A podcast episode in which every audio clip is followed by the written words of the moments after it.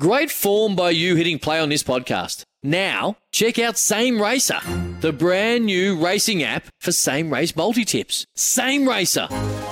Download from the App Store and Google Play. Powered by Bluebet. Gamble responsibly. Call 1 800 858 858. Palmerbet on the edge of the box. Oh, it's a straight up screamer! Download our app today and enjoy straight up screamers this FIFA World Cup with great odds, great promos, and same game multi at Palmerbet. Gamble responsibly. For gamblers' help, call 1 800 858 858. From behind the stumps to behind the mic, nothing gets past Smithy. This is Mornings with Ian Smith on SENZ. In New Zealand. Yes, uh, amazing scenes at uh, Anfield this morning. We'll talk about that uh, more throughout the morning because we have uh, football uh, to talk to with uh, Ricardo Ball. That's coming up later on in the piece, around about eleven fifteen. But prior to that, we shall be talking to prolific one-day international or black cap opener across the board, really, and Martin Guptill, who's packing his suitcase as we speak to head away for the Chappell Hadlee series. Uh, always seems to be uh, on the road, does Guppy? Uh, talk back time just after 9.30. Uh, your chance to uh, perhaps talk about the Chappell Hadlee or uh, what you perceive might happen today around about 11, 11 o'clock, 11.30 when the All Black side is named. We'll have Jim Kayes after 11.30 actually to assess what he sees about that the lineup that Ian Foster will be announcing this morning. We'll have a Pacing for Purpose horse for you. We'll have a Greyhound as well or for our charity run, of course. And, and just after uh, 10 o'clock this morning, we'll be talking to Sam Hargraves. Now, Sam is an SEN commentator uh, on golf in particular. He co hosts the show with Nick Ahern. We had Nick on uh, last week. Uh, but uh, Sam also doubles up because uh, he'll be commentating the Chappell Hadlee series for you as well here on SENZ. And that is exciting news to have uh, that kind of tournament on. And a, pretty late starts being in northern Queensland. I think they start around 4 o'clock New Zealand time. So you'll be looking at a midnight finish uh, or a midnight finish on air. Uh, for our guys as well. So, uh, looking forward to that actually. Uh, no Pat Cummins on the Australian side, but exactly uh, what prospects do we have? We'll find out very shortly here on SENZ.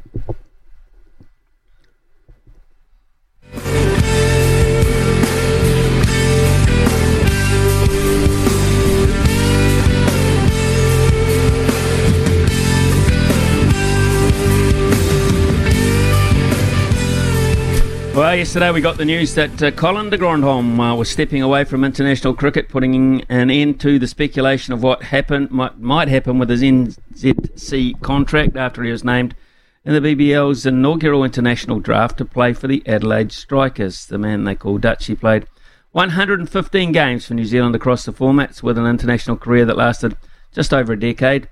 Popular figure with cricket fans, he'll be missed on the scene, but uh, the business of cricket, of course, just keeps on rolling, and it rolls up to Cairns very shortly, where the Black Caps will arrive to play Australia in a three-match Chappell Hadlee series, and opening the batting for us, as always, will be Martin Guptill. Guppy, good morning to you. Morning, Smithy. How are you, mate? I'm very, very good. Uh, okay, so uh, we're off to the Cazalys Stadium in Cairns. Have you played there before? I played there in um, 2008 for the New Zealand Emerging Players team. Um, so there's been a, a, few games in between then. So um, yeah, we'll have to get reacquainted pretty quickly, I'd say. What do you know? Uh, do you know anything about the surface uh, or the stadium itself um, these days? Not really. No, I don't think they've played any um, top level cricket for a while up there. So um, we'll just have to sort of cross that bridge when we come to it.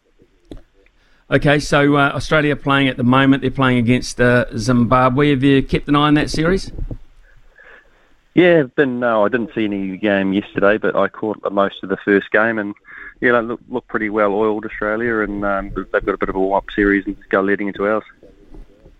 We look uh, relatively well oiled as well, though. Um, historic 2 1 series win in the West Indies. You got uh, 57 in the last match, chasing down 301. So that was uh, a nice uh, run chase, nice confidence building run chase. Yeah, hundred um, percent. We played on some tricky surfaces in the first two one days, um, and then we got on a, a, nice attractive bat on in that last game. So it was nice to put in, you know, a, a great performance, you know, down the batting order and, and, come away with a good win. Well, that's interesting in itself because uh, all those three games we've uh, played in Barbados, all of the three games you're about to play will be in Cairns. Um, and uh, the, the, surface, the way the surface age, the, the way the surface plays is is is, um, is quite interesting over a three day period. I mean, three three days uh, and six uh, three games in six days, pretty quick turnaround. Uh, yeah, it is, and uh, I'm guessing. Well, I'm actually hoping that the wicket's going to be slightly better than it was in, in Barbados, and um, hopefully, you know, they've got three three strips for us for um, three games. So playing on new strips is always a bit nicer than playing on uh, used ones. Guppy, you've been away um, with the Black Caps on quite a, a tour, really, uh, throughout uh, Europe and down to uh, the Caribbean. How do you feel uh, that the squad has developed, and what are the best things we got out of that particular phase of, of, of our tours?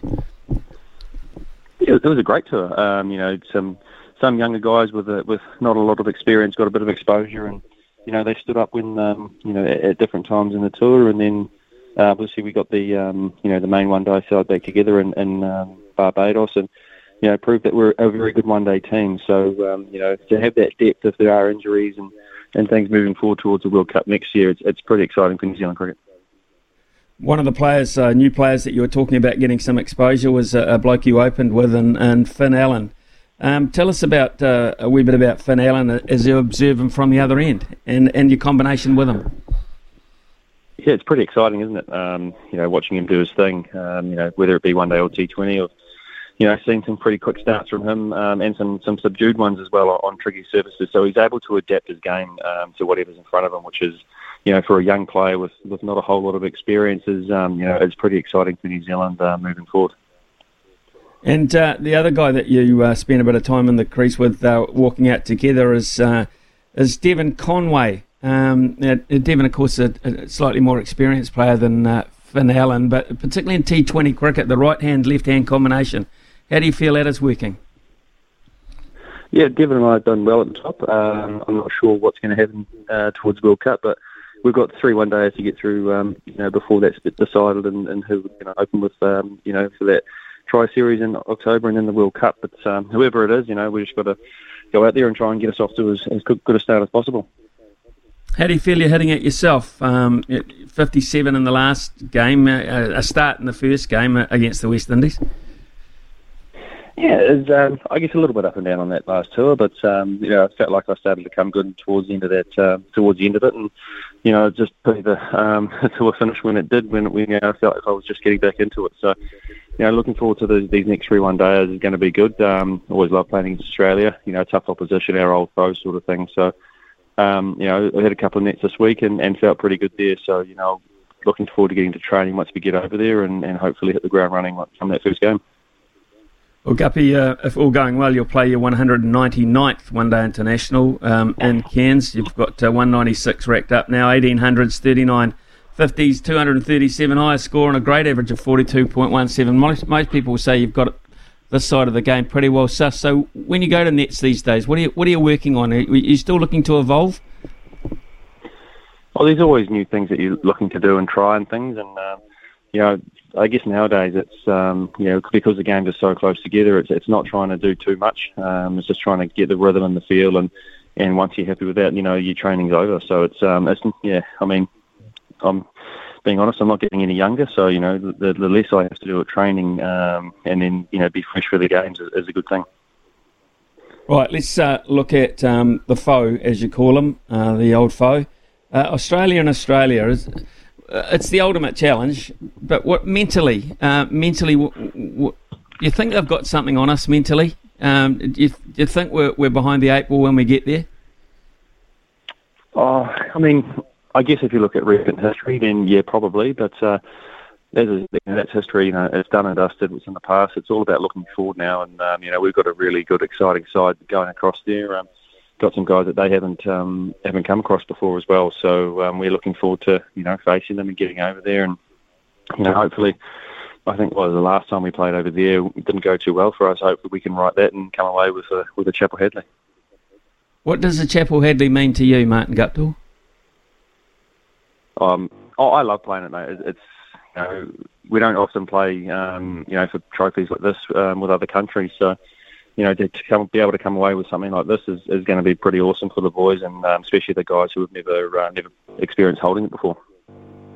Okay, so uh, the other thing about this is the uh, the points towards the one day championship as such, the one day world championship. At the moment, we're tracking along quite nicely. I think we've only lost one game. How does that work, and, and what are you playing towards? Guess that's that qualification for the World Cup next year, isn't it? Um, you know, even though we come second uh, in the last World Cup, we we still have to qualify for it, and we, you know, we're I think we've only played about 12 games. I think, and other teams have played about 26. So, you know, it's been, uh, you know, a very, very small diet of one-day cricket over the last three years, and um, but uh, I, I guess you know the way we've played our one-day cricket, even though sparingly, we, we've actually played pretty well, and know, that can be exciting moving forward um, and, into the you know over our summer where they've got a few more, and, and then towards the World Cup next year.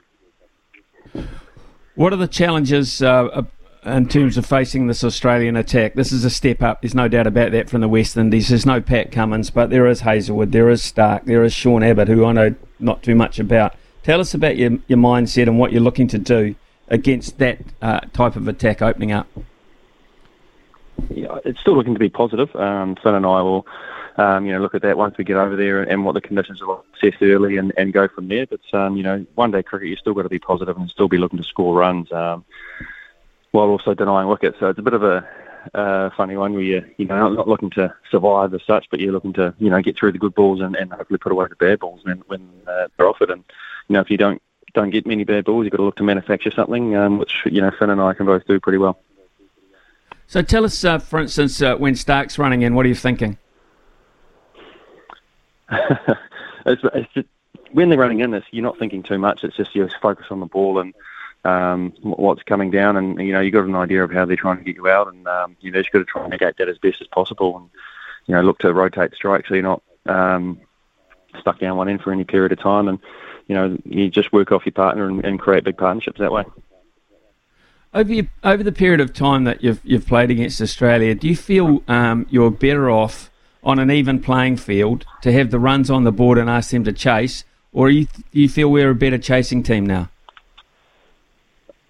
Oh, that's a hard one to answer that, Smithy, to be honest. Uh, the way I look at, you know, one day cricket or any cricket, in fact, you know, you, you got to bat at some point. It doesn't matter when. Um, obviously, there's times where, you know, it's preferable to bat first or second, but um, at the end of the day, you know, the toss is out of your control uh, as, a, as a player. So you just got to go out and do whatever whatever comes, uh, you know, whether you're setting a total or chasing. It's all about creating partnerships and, and putting up big scores, big totals.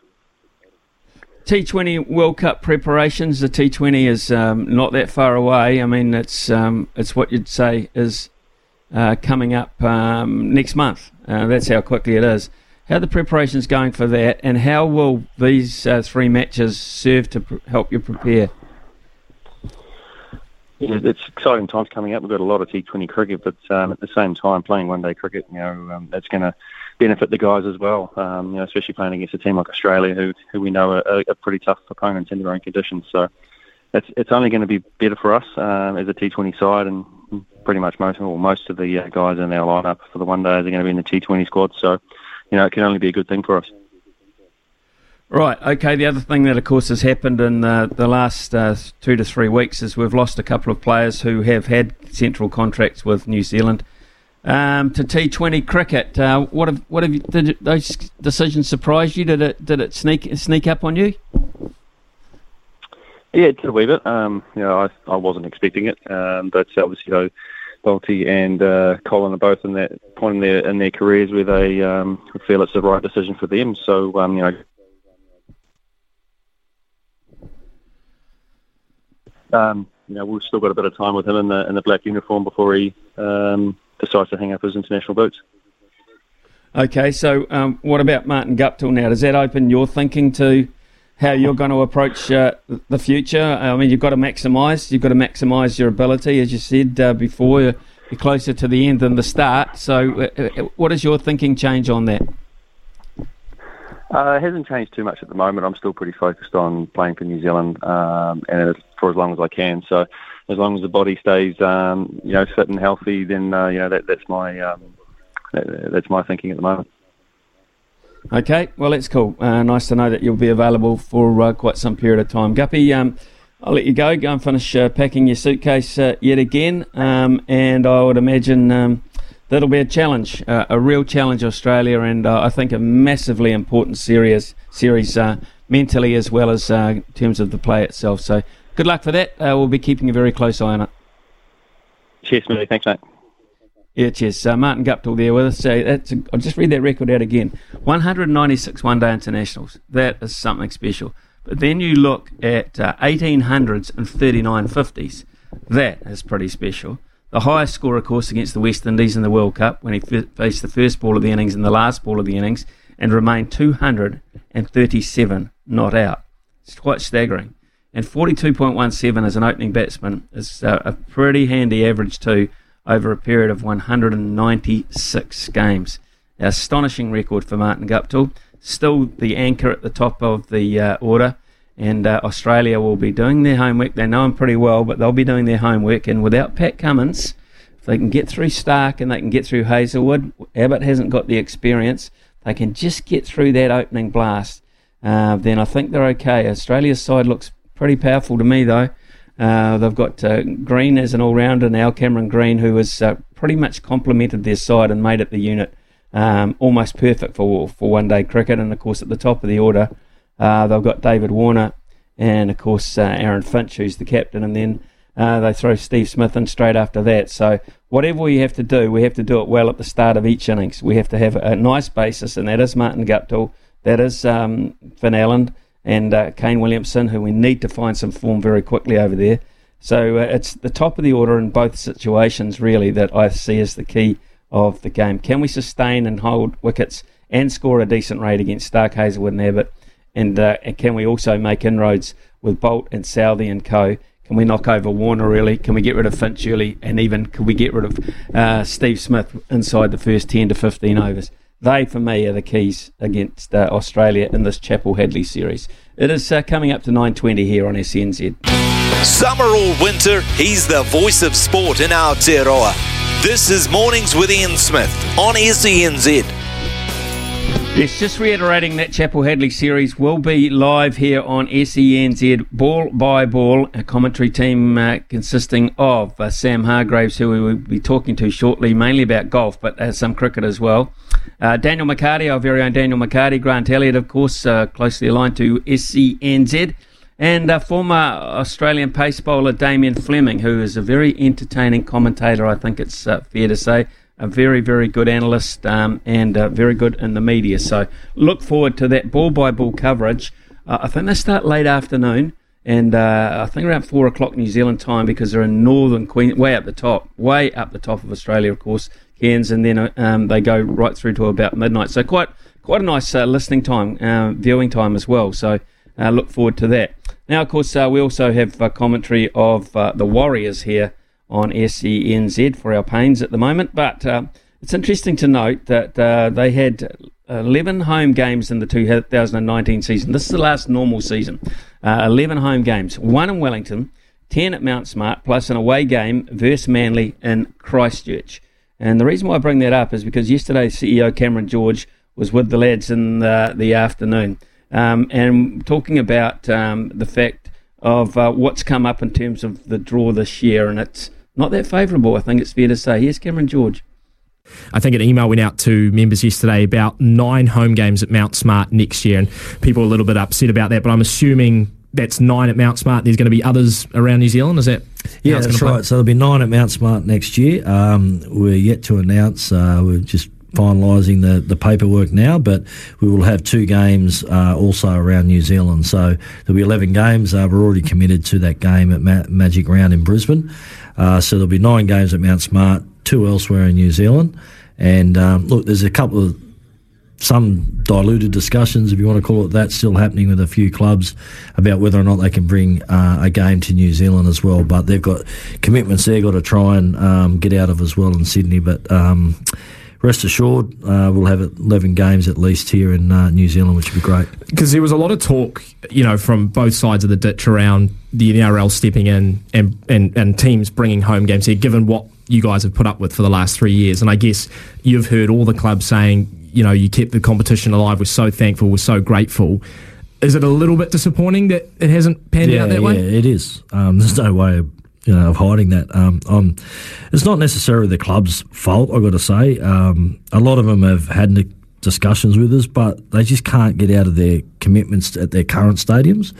FIFA World Cup threw up a few problems for next year as well, with a lot of stadiums blocked out, and I thought that would give us a chance. But the reality is, a lot of stadiums over here are blocked out as well. So, um, you know, between us and rugby at Mount Smart and so on, it made it difficult as well. But look, the NRL for me can do more, um, and you know I keep challenging him to do more here. I've just recently asked him, you know, why can't we have a, a NRLW Magic round here next year? You know, let's give the mm. let's give the women their space in New Zealand and have a couple of men's games around that as well. And um, but I mean, you know, it's at the powers of be's office now. I can only keep asking.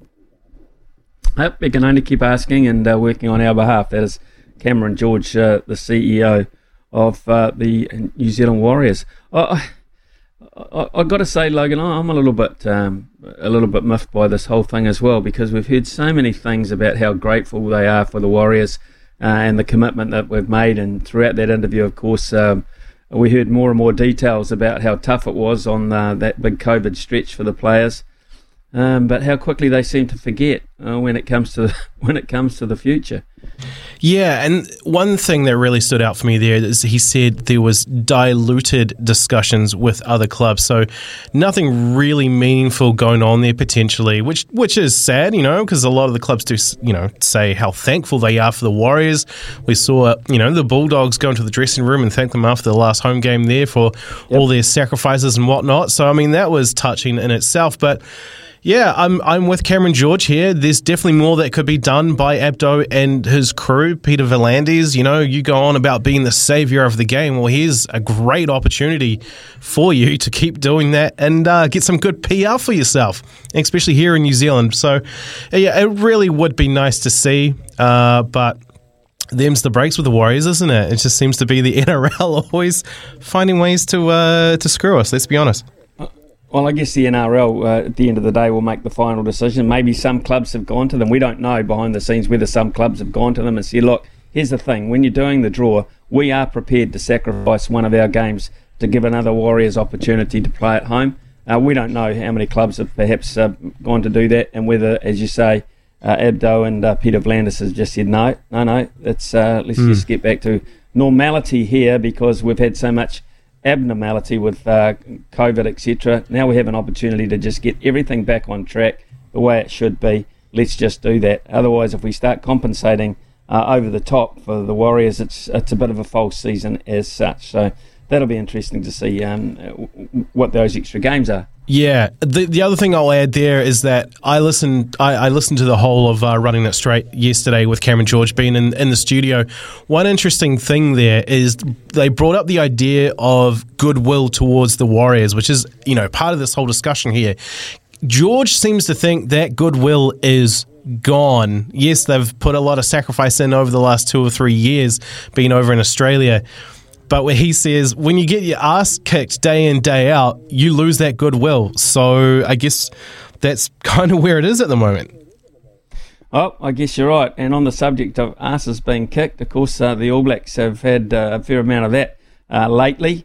Uh, but they're naming aside uh, around about 11.30 this morning. We'll have Jim Kayes, a noted rugby writer and now working for Sky, producer of The Breakdown and amongst other things.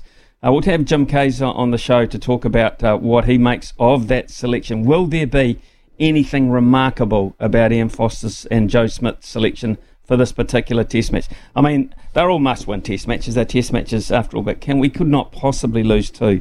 Uh, we could not possibly lose two to Argentina, or could we? Uh, and that can be the subject of your calls. 0800 150811 after the news here with uh, Araha we are going to open up the lines for you, um, and there will be a Chemist Warehouse voucher for 50 bucks up for grabs. The boys will make a decision on that. Uh, you can talk about that. You can talk about what you expect from the Chappell Hadlee series. Can we knock the Aussies over, or is there a mental block there? Something that we can't get out of our system, beating Australia in Australia. So there's uh, one or two subjects, and the Warriors getting not the home games that they wanted. Uh, Warriors fans, what do you, you make of that? Plenty to talk about. 0800 150 In the meantime, here is Araha. Talkback Time with Smithy. Brought to you by Chemist Warehouse. Great savings every day. Call now for a chance to win today's $50 Chemist Warehouse voucher. 0800 150 811.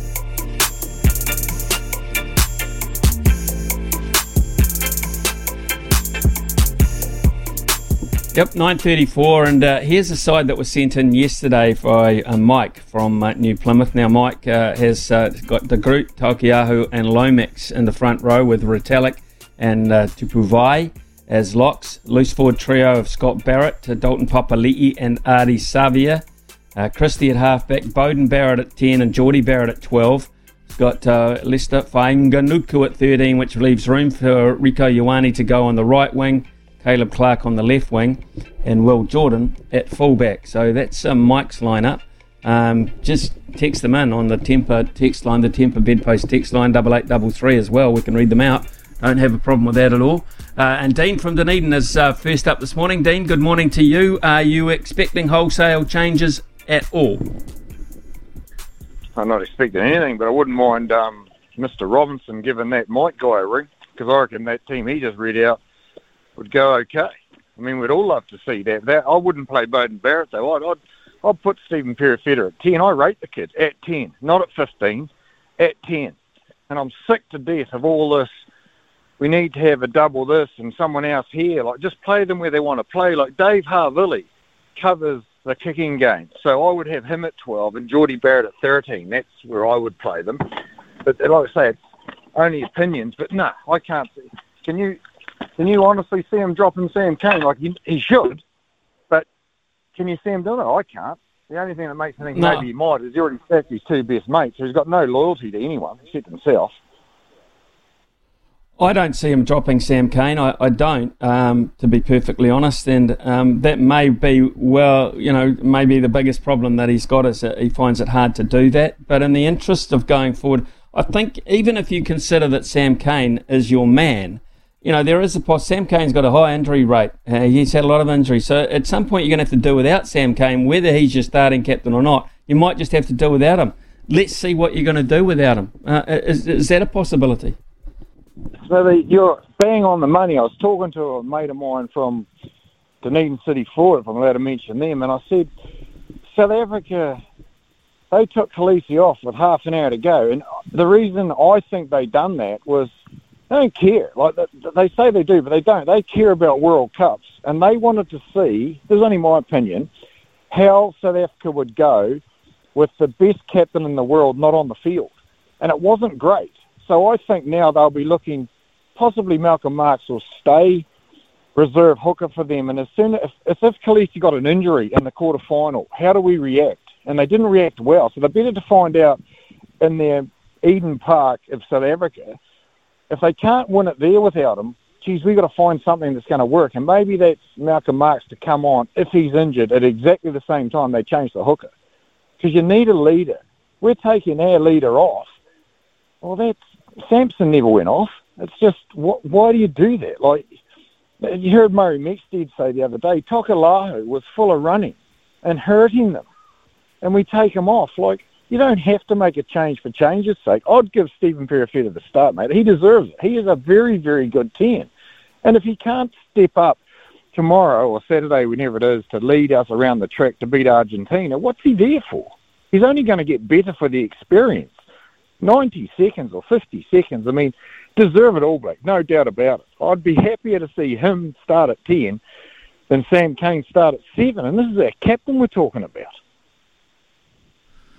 Yep, I'm the same. Uh, I, I just think we've got to, a, a time now. Uh, there's no reason not to. I mean, it's just it is just not working under the structure that we've got at the moment, under the, the players that we've got at the moment. It just is not. And and take away that uh, 12 minutes in Johannesburg because that was out of straight out desperation. Um, and uh, you know they found something, and South Africa would be bitterly disappointed that they handed that Test match up, playing against only 14 men. Don't worry about that. But uh, to me, that was that was uh, just it was almost like a, um, an oasis in the desert, to put a, a sort of a, a different term on it. It just came from nowhere, and we haven't seen it before. We never saw it since, and that is the problem. We can't live on that. We cannot live on those 12 minutes. Tony, uh, Tony from Auckland. Good morning to you. All right, how's it going, man? What are you expecting? Not Um, I'm expecting the All Blacks to bounce back and really, I, I think, punish the Argentinians this week. I think the Argentinians' puff would have been blown out of them. They've done what they want to do. Um, I think, like, so, you know, to, to have the same intensity this week, I think, could be a challenge for them.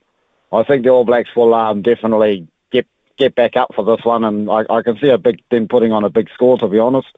Um, but I, don't think there'll be much changes. I I, I, think we're missing a guy called Sevu Sevu Reece. Uh, he, the amount of work he does around the park is, you know, he, he he's always putting uh putting the team on the front front forward ball. You know, he's, he's like another forward, really. You know, but, but a fast one. Uh, you know what I mean? Yeah, I know exactly what you mean. Uh, what I perceived this week, I, I, I, think, you know, last week our set piece was very, very good for the first 50 minutes. And uh, then, of course, we know what happened. Uh, and it just drifted away on us. But the whole time our scrum was solid. I don't see that changing. I think we're going to get a little bit more polished at, at line out time. So I think our set piece will be very good, Tony. The thing I, I worry yeah. about is our ability to break them down. And that will be what they've been working on over time this week is what are we going to do to break them down? And and to me, that's what that test match, this test match is all about. And I, I, I kind of agree with you in that um, I think the All Blacks might just um, you know turn it around and turn it around quite confidently, but they have to find a way to break them down to do that. And that to me is uh, the big question mark during the week, Tony. And whether they do it with a change of personnel or a change of tactics or both, I don't know. I well, hold on to the ball. I, I think make them tackle. You know, just just make them tackle. You know, just set phases, get field position, and, and, and make them play down their end. It's it's not hard. It's not rocket science. Just do that. Hold on to the pill and don't kick it away too much. And you know, because you kick it away to them, I think it, it falls into their hands to be honest, because they know how to you know phase after phase. So I think hold on to the ball, get some field position, and and get our get our backs into the game more. I think. So that's my theory anyway. Tony, who would you play at 10? Who, who's the best guy to, to orchestrate that in your mind? Oh, it, it's Barrett. You know, it, he's proven it time and time out. You know, you, you, can't just, you know, because you can't blame a loss or a bad game on, on one player. So uh, I'd put Barrett in there. I, I don't like um, Jordie at, at centre. I don't like that. I, I, I think he okay. I think he's better on the wing. You'll, you know, I'd, I'd have Will Jordan at fullback, that's for sure, because he's, he's the open field runner. Um, you know, like a, like a Christian Cullen. He, he's like a Christian Cullen, there, boy. Uh, if he's given the right time and, and right uh, training and, and grooming, I think he could he could he could be an awesome player. I mean, I, was watching a bit of his uh, his schoolboy stuff, and for frankly, she carved them up like like you know they were just standing still. Oh, look, yeah. I, anyway, I totally uh, totally agree with that, Tony. I I just want you know if I want Will Jordan I want Will Jordan to have some space. I want Will Jordan to have some time. I want Will, Will Jordan to be at his counter-attacking best. He was not even a factor in the game last weekend. He just simply wasn't. He has to be given that. Uh, and I'll tell you what, when you're kicking down the throat of Will Jordan, or you're thinking about kicking down the throat of Will Jordan, you think a little bit differently than you normally would kicking down the throat of Jordie Barrett. Very Jordie Barrett's a capable returner, um, but not of the same level as Will Jordan, and I think we all know that. Uh, Nick from Dunedin, uh, thanks Tony. Nick from Dunedin, good morning to you. Here you go, Smitty. No, I'm definitely on the same page as you with Will Jordan, but why is it taking so long? And why have they persisted with Barrett at the back for so long? Well, um, Nick, you'd have to ask them that um, because you and I totally agree, and most of New Zealand think that we should be playing this kid who uh, a lot of people say is the best 15 in the world. Um, but we can't play him there, or we don't play him there. Oh, so uh, there's a stu- there's a stubborn, there's been a stubbornness, and uh, you know, uh, uh just uh, uh, I think a stubbornness to say, look, give us time, give us time to evolve, and we will prove to you we're getting it right. But they aren't, Nick. They aren't. No, no, they're not. No, we're, it's, uh, we're in tatters. But I tell you, one player that be quite. One player that we did miss this year and got through injury was Ethan Blackadder. It Was a massive loss. Totally agree. Uh, I absolutely. Uh, t- you know, yep. and, um, yeah, soon he comes back, the better. But I tell you, if he was in the mould, maybe it might have been a bit different. But that'll be an interesting week. It'll be an interesting week. It's going to be an interesting week, all right. Don't you worry about that. And it's going to be an interesting announcement in around uh, an hour and three quarters' time. Nick, thank you very much uh, for your call. We're going to go across the Tasman uh, now to uh, our friend Darren. Good morning, Darren. Hey, Smithy, how are you? I'm I'm pretty good, but I'm uh, a little bit nervous, and uh, I'm excited by the pr- the prospect, Darren, that we might see some really big changes in this All Black lineup. I'm excited about that, um, but I got a feeling my excitement's going to be dampened. How do you see it? Oh, I'm 100% with you. I'm, I'm sort of waves of emotion. I feel excited, and then I think, oh, reality, no, no, down I go again, and then up I come, and so that's why I'm, I'm really enjoying listening to you. It's sort of quite the roller coaster ride. It is. How, how are you seeing it from across there? Um, well, two things that really worry me was first of all our discipline was just was horrific um, last Saturday, and it, it, it, frustrated me seeing guys coming in from the side and just basic things um, really really let us down, and especially with the way their fullbacks kicking, you just can't give them easy penalties in their half, in you know, in our half, I should say. Um, and the second thing is, is it just seemed to me that whenever our our backline kicked it, it, would go straight to the player. Whenever Argentina kicked it, it would hit grass, and that was to me was a big disconnect. Look, I, I agree with you. I, I, absolutely agree with you. Our, our, kicking game was too frequent as well. Um, you know, speaking to Justin Marshall, that's his big bugbear on this. Is why Aaron Smith um, uh, is kicking the ball away too much, way too much at this point in time. Darren, you're a good analyst. Uh, look forward to hearing from you maybe after we've turned it uh, turn it around on uh, this weekend. And then, of course, we have got that Australian series. You being in Melbourne, have the opportunity to go and watch the All Blacks as well. Darren, thank you very much for your call. We've got Sean and Wayne uh, waiting on the line. We'll take a break and we'll come back to those two gentlemen very shortly. Winter, he's the voice of sport in Aotearoa. This is Mornings with Ian Smith on SENZ.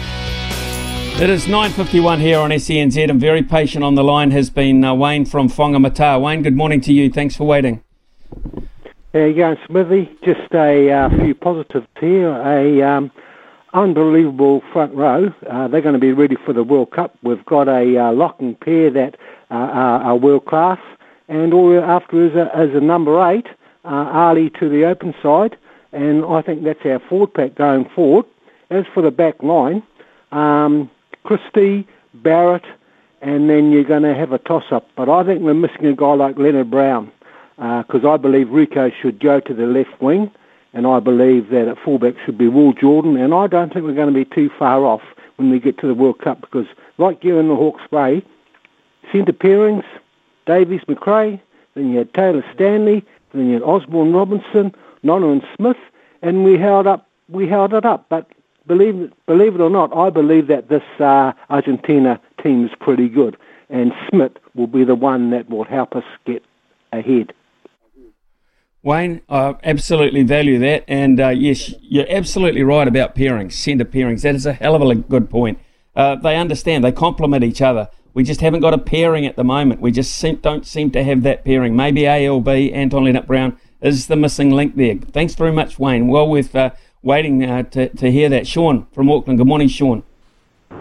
Yeah, I agree with agree him a fair, fair, fair way of what I was sort of thinking about.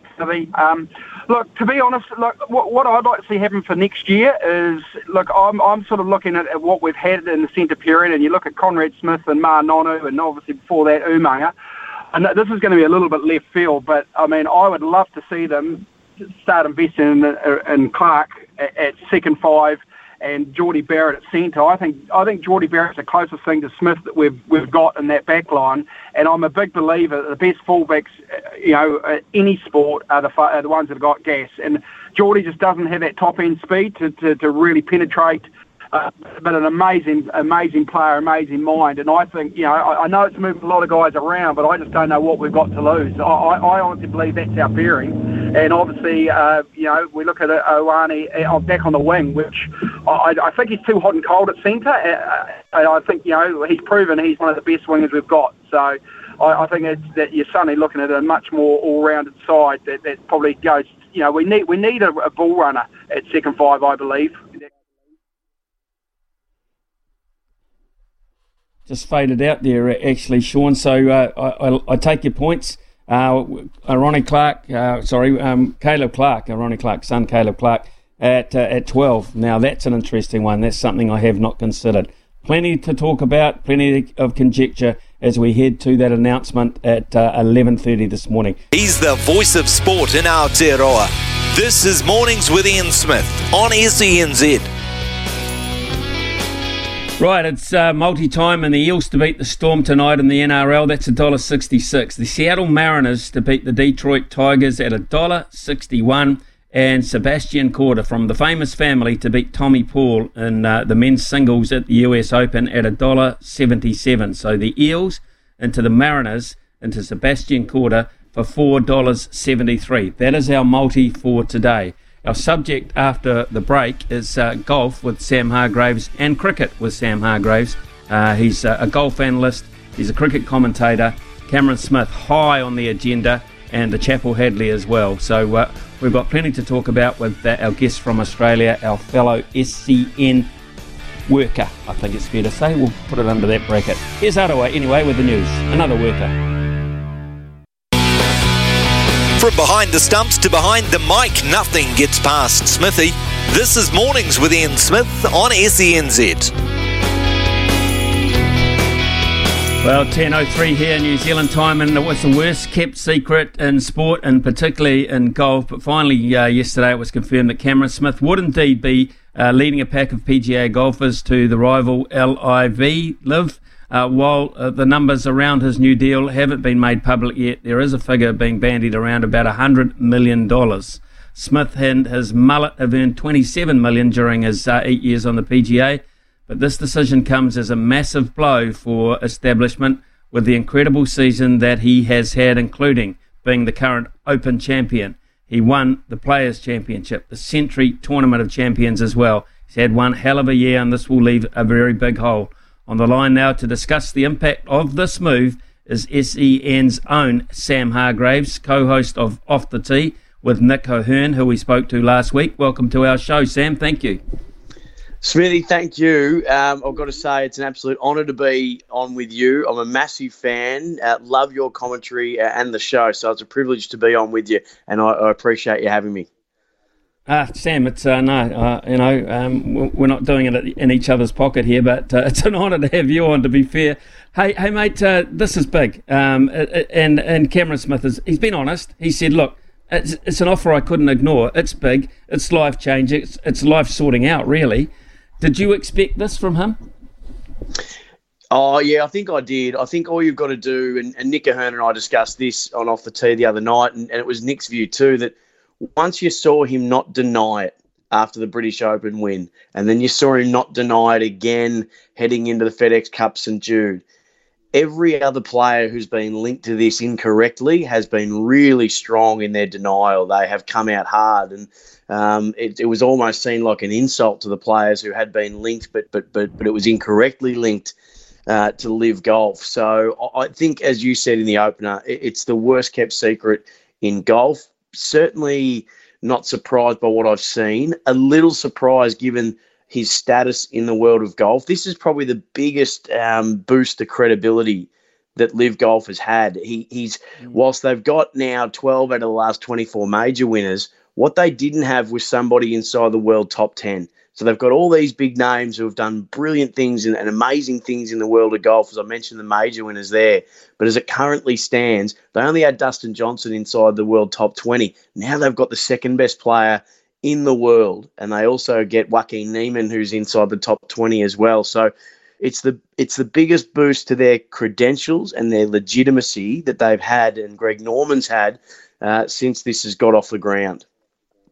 I, I agree, Sam. I totally agree. I think it's um, a massive blow to uh, Jay Monahan and co and the DP Tour as well.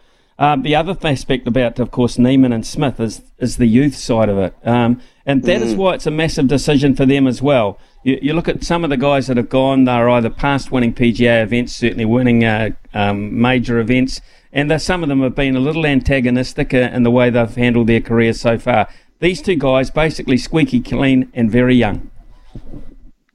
Yeah, they are. And, and and look, they spoke at a press conference this morning, which I've just been having a little look at before I got on the phone with your good self. Uh, and and they acknowledge that they're at very different stages uh, of their careers. Mark Leishman, um, who was a, a, PGA Tour Rookie of the Year when he first started, he's had top 10 major finishes, runner up in major finishes. The, the Open Championship is one of those. Um, it, it, made a little bit more sense to me for him and a long time away from home now, t- 2009, I think it was, when he was Rookie of the Year. Cam Smith's been away for seven years the lure for both, and, and let's be honest, it, it's the money. There's been a few that have tried to deny it. Then, oh no, it's, it's about playing less tournaments and it's about this, and then they go and uh, file a lawsuit to try and play more PGA tournaments. So we don't buy that. They acknowledge that the money was a major factor, but it's the opportunity to spend three months of the year back home that I can certainly understand. And when you look at what Cameron Smith is, and, and I read an article yesterday that he's a lot like Ash Barty doesn't particularly like the fact that he has to live away from home for so long. He's a, he's a bloke that loves his fishing, his family, his friends, and his footy. He's rugby league mad. Um, you know, he, he, grew up in Queensland, which is probably why he cho- chooses Florida uh, to live in weather-wise. But when you look at all those things, and you look at the fact, Smithy, that he's got a five-year exemption to majors, unless the majors themselves say, you know what, we don't like this LIV thing either, and we're not having you. We're going to change our own rules, which they're in their rights to do. But at the moment, as it stands, he's got a five year exemption into all the majors. He's just won his first, so he's got that legacy piece there. Um, he gets to has to play less golf, more time at home, less time away. It, I can see how it stacks up nicely for both of them. Australia's coming become quite a focal point in, in LIV golf, uh, if it wasn't already. One, Greg Norman. Two, now you're looking at Team Australia. Uh, you're looking at high profile uh, golfers uh, such as Cam Smith going. Um, and then, of course, you're looking at the possibility of hosting a tournament over there as well. So, Sam, how is LIV Golf generally viewed in Australia? Uh, great. It, it's a great question, Smithy. And, and, and, I, and I was listening to Gerard Whateley yesterday, who did a long time on just letting everybody come on and everybody have their view and it seemed to me that the pendulum was actually more in favour of the both of them. And and for golf, so for, for those who might be passive golf fans, what they see is, um, oh, it's it, you know the, the, the, and the phrase sports washing is is, is coming, and that's you know, and that that triggers people, and oh, but it's Saudi backed, and it's and there are those moral objections that people have. For those who are really um, invested in golf in this country, they feel the hurt of years of uh, this our tour and our, our, and our shores being snubbed by the PGA, our tour being hurt by the PGA, by by being given nothing by the PGA, no tournament. We've had the President's Cup that's come out once, and that was phenomenal, and we did a brilliant job of hosting it. Um, and I understand this would be something that it, in New Zealand that you guys would feel as well that, you, that nothing's been given down under. Um, nothing's been given south of the equator, really, um, or in the, the, the, the, southern hemisphere by the PGA. So people do feel that. And now the idea that we could have uh, that now the idea that these guys are going to be home for the Australian summer and play in our Australian PGA, um, our, Australian Open, and and now that we know that there is at least one tournament guaranteed next year coming to Australia, and uh, looking to be in Sydney at this stage, um, th- those are things that are viewed positively. When you take out whether you've got the moral objection to the to the where the money comes from, the the golfing element alone for here, I think that is actually uh, viewed as a positive for people. That wow, we could get a tournament in Australia where there's 12 out of the last 24 major winners. There's you know 48 of the of, of the best players in the world. They might not currently be in terms of rankings, but in terms of what they've done in golf, then there is that positivity there as well. There's certainly the negative sentiment um, but there's a lot of positive sentiment as well, and, and understanding is well, who wouldn't take that money? Mm. Well, he's out of the President's Cup. Um, one would imagine so. Mark Leishman, I'm not sure he was in the reckoning anyway for Trevor Immelman, but he's gone. Uh, Niemann, of course, uh, will be gone from that as well, so that'll have a major impact on that. Do you think, um, had the PGA countered their counter offer a little sooner, Cameron Smith and the likes may have stayed if it's money? Yeah, what did Greg Norman say? A day late and a dollar short, uh, I, I, think, and um, it, it, it's a yeah, it's an interesting one, uh, isn't it? They spoke about the President's Cup in this press conference today. Cam Smith said he's actually still hopeful of playing. He said Trevor Immelman's a friend. Um, I, you know, I'm hoping um, that we still might be able to play. Um, so they still haven't given up on playing President's Cup. Mark might have ended up being a, a, a captain's choice, but certainly Joaquin and uh, and Cam. Um, you know, and Cam has said in the press it weighed on his mind the fact that he won't be playing against Justin and Rory, but he said I'll be seeing them four times a year, so I'll still be able to show them uh, that I've got it. But you, you mentioned what the PGA have done, and I think when it when you have a look at what they've implemented, um, whether it be the 12 elevated tour events uh, with purses 15 to 20 million, now the LIV purses are all around uh, 36 million. Uh, the increase in the impact payments that the players get for the way that they promote the game, and there's 50, they're increasing that pool of money to 100 million between now 20 players. There's the earning assurance program that if you play 15 events for the PGA, you're guaranteed half a million dollars which is unprecedented, which is massive, especially for the players who might go through a year and miss a lot of cuts, or for the people that just join the tour. Um, my question would be this: um, if the PGA, if that was all possible for the PGA, then why wasn't it being done already? Um, why didn't you do that earlier?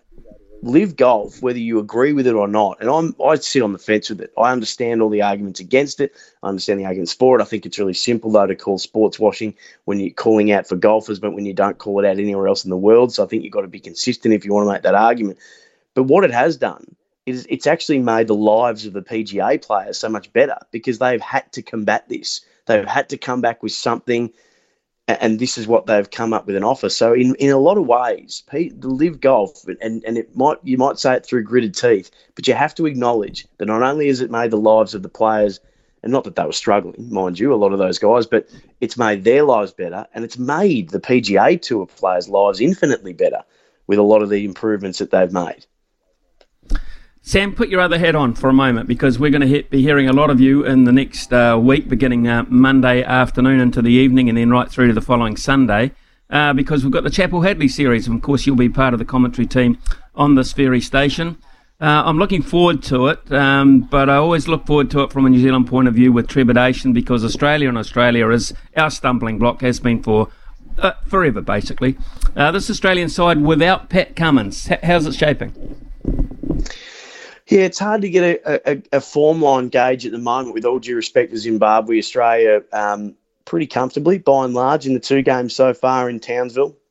But before that, they'd lost their two previous um, uh, one day series, albeit that those were away in Sri Lanka and Pakistan.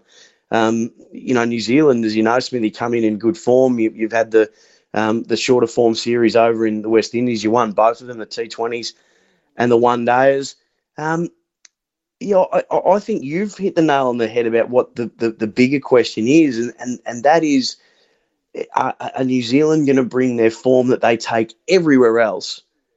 Are they going to bring it across the ditch? Um, I, I would think that, yeah, I would think yes. I think there was the Test series a few years ago, which we built, didn't we? We we build that up, and uh, that I, I thought at the time that this might be one of the most memorable Test series of all time, and it didn't reach those heights. And yeah, understand what happened at the World Cup a few years ago. And I'm not a, a salt in the wound kind of guy, Smithy, so I won't go down that path. But I love watching the New Zealand team play cricket. I love the way they go about it.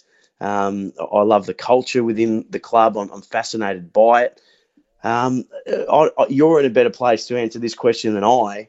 Um, I think that that is the biggest question coming in, the one that you've posed. I think Australia, their best players are playing well at the moment. Starc's taking wickets, Zampa, um, Smith's making runs, Maxwell's blasting, you know, uh, high 30s off uh, single digit um, number of balls faced. But do you feel like that, yep, those mental um, hurdles uh, are ready to be leapt over in a single bound? Well, all I can say is, uh, Sam, from personal experience, it did for me. Uh, back in the, the 80s, um, we broke down a barrier in 85 but still, you go over. You know, for us, it's the ultimate uh, test in cricket. Um, it's the ultimate mm. goal to beat them. It's the ultimate uh, feeling of satisfaction if you do happen to get over the top. But to be honest, you look at the numbers; it's few and far between. Uh, and and the more uh, we tend to build it up, um, the less we sort of perform. Um, so that that is what worries me. And I spoke to Martin Guptill this morning. He didn't really acknowledge that fact, but most New Zealand cricketers, I think, if they in a, sat in a dark room and said, "Who do we fear the most?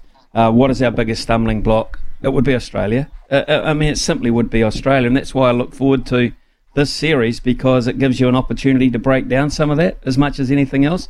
Uh, but I, I, I, just look at it man for man, um, and, and I, I, think one of the big keys will be uh, for us whether Kane Williamson can score uh, regular runs over those three games, and the other thing is uh, whether we can do damage at the top of the order when we bat and when we bowl. Can we knock over Warner and Finch, uh, and can we um, can we resist Starc, Hazlewood, Abbott, and Co in the first ten overs?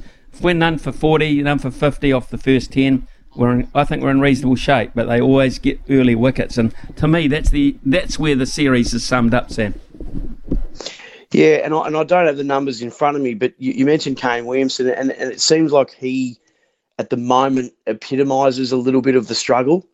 Um, you'd be better, you'd be able to tell me um, his numbers against Australia, I don't think uh, in line with his numbers against a lot of the opponents um, from around the world. So uh, I think you've knocked that, uh, you've, you know, you've hit the nail right in the head there with with him because again, and I talk about loving watching New Zealand play, loving watching uh, how they go about it. He, as I said before, he's the epitome of that too. I, I just think he's one of the most gifted players, but also backed it up with someone you can tell works so hard and diligently on their craft. And when you put those two things together as a sports fan and who now gets to commentate, I love that. If you're visually, you know, captivating to watch, and I know that, that what's gone into that is a work ethic that we could only dream of, of you know, uh, us mere mortal, myself as a mere mortal, I could only wish to um, have been able to tap into, then I, I, I sit up right in my chair. He's a player that I, I inch forward in my chair when he steps out. So um, yeah, I, am hoping that uh, for the sake of the contest, that he's able to um, that he's able to sort of put his personal, um, I suppose, dip in his output against Australia um, uh, uh, away. Sam, looking forward to uh, hearing you. How all, whole audiences actually will be glued to this commentary over the the next uh, eight days or so uh, when it finally gets underway. We look forward to that. Hey, thanks for your uh, input too on the golf.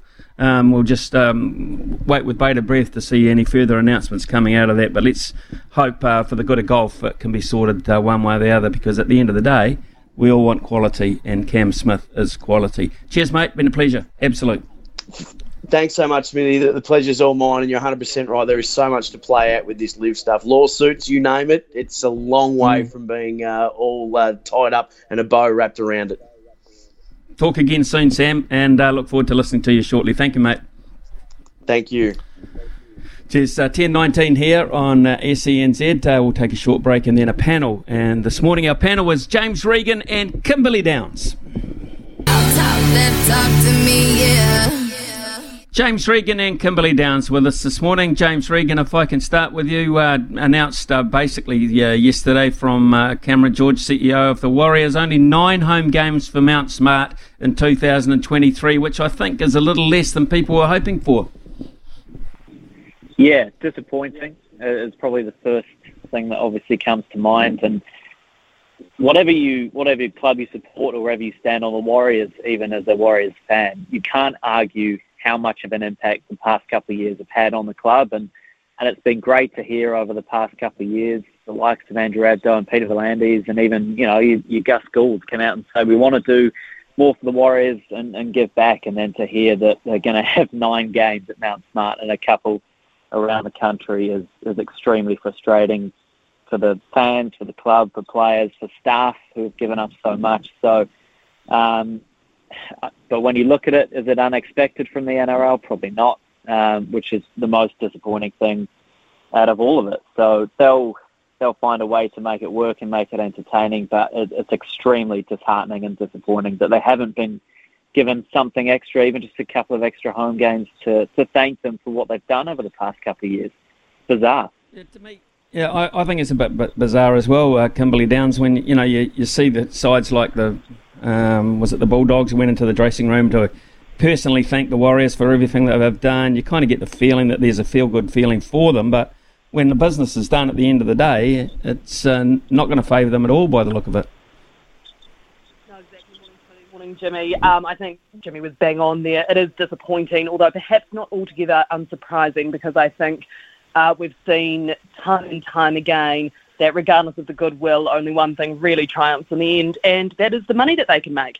And so, faced with the reality, these Aussie sides, that they can make more money out of having their games at home and not coming across to New Zealand and doing the feel good thing, they've got bottom lines. And so, in that regard, I think not altogether surprising, but it is really disappointing. Um, and it does probably show that there was maybe a bit of cheap talk going around in terms of the appreciation factor for the Warriors, which must be really disheartening as well for Cameron George, for that side, knowing that during that time they were probably quite buoyed by a lot of that talk, particularly the team, uh, and now knowing that it's actually not resulted in much in spite of the sacrifices they made. So, yeah, really disappointing. Um, also, uh, Kimberly, this morning or the, today at some point, there may well be a lot of emotion at uh, Flushing Meadow because uh, Serena Williams places uh, number two seed Anett uh, Kontaveit, and on seedings, you would think that uh, she will get beaten, which will mean the end of uh, Serena Williams' great great career. How will she be remembered by Kimberly Downs? Greatest of all time. one of the most, not one of, the most influential player to have played on a tennis court, male or female, reshaped how people view athletes, how people view the game, uh, and how people view athletes as humans as well. Because we can also, you know, it's all very easy, I think, to, to get quite sentimental about these things. She's also had moments in the past that haven't shown her in the greatest light, but that's what makes someone human, and that's what makes someone relatable. And I think she has an unquestionably great legacy that she will leave on the court. I think um, if she was, I mean, if she was to lose in the singles today, she's still got that doubled with Venus for that one last hurrah uh, that starts tomorrow, I believe. But I do think that we can expect, like you say, a lot of emotion. Certainly, if if we were to go on the sheer willpower of the crowd, she would waltz through to the final. Unfortunately, Kontaveit, she's been playing very well. Like you say, she's the second seed. Serena is 40 years old.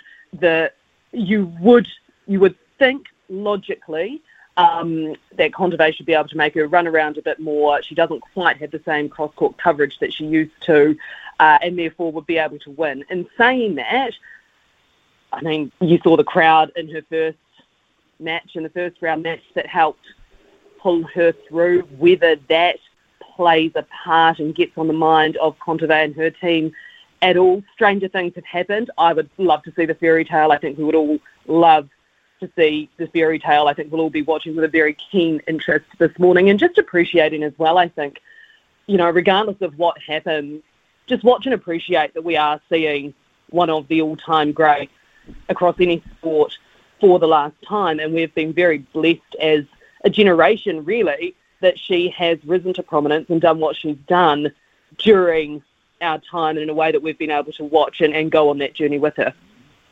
Okay, very high praise there from Kimberly Downs. Uh, it's 10.30. We will take a short break for the news. Uh, James Regan is with us also. We'll come back for part two of the panel very shortly. In the meantime, here is Aroha. Big talk, big opinions, the panel. Talk, talk, Kim Downs is with us this morning, as is uh, James Regan. And James, um, uh, I guess uh, your praise is glowing on Serena Williams, so I better give you a shot at this. Yeah, yeah, absolutely. I mean, I completely agree with everything that Kim says. I think not just one of the best athletes of all time, but one of the most influential off the court as well. You think of, you know, what Tiger Woods did for golf. Serena has done the same for tennis, uh, and, and it's just incredible that we've uh, been able to watch her over the years and, and incredible that she gets to go out at the US Open. And, and hopefully, as Ken says, get that fairy tale. It'll be a tough ask, um, but it, it would be one of the most remarkable stories of sport, I think, if she got all the way or even close. Um, she's been amazing to watch, and, and as I say, amazing to see what she's done off the court, especially as her career's progressed as well, and what she's what she's done, and, and inspiring a new generation of tennis fans and, and tennis players really can't be um, can't be overstated. I don't think she's she's yeah, the, the greatest of all time. Yeah, I, actually, you make a good point there in terms of who she's inspired and.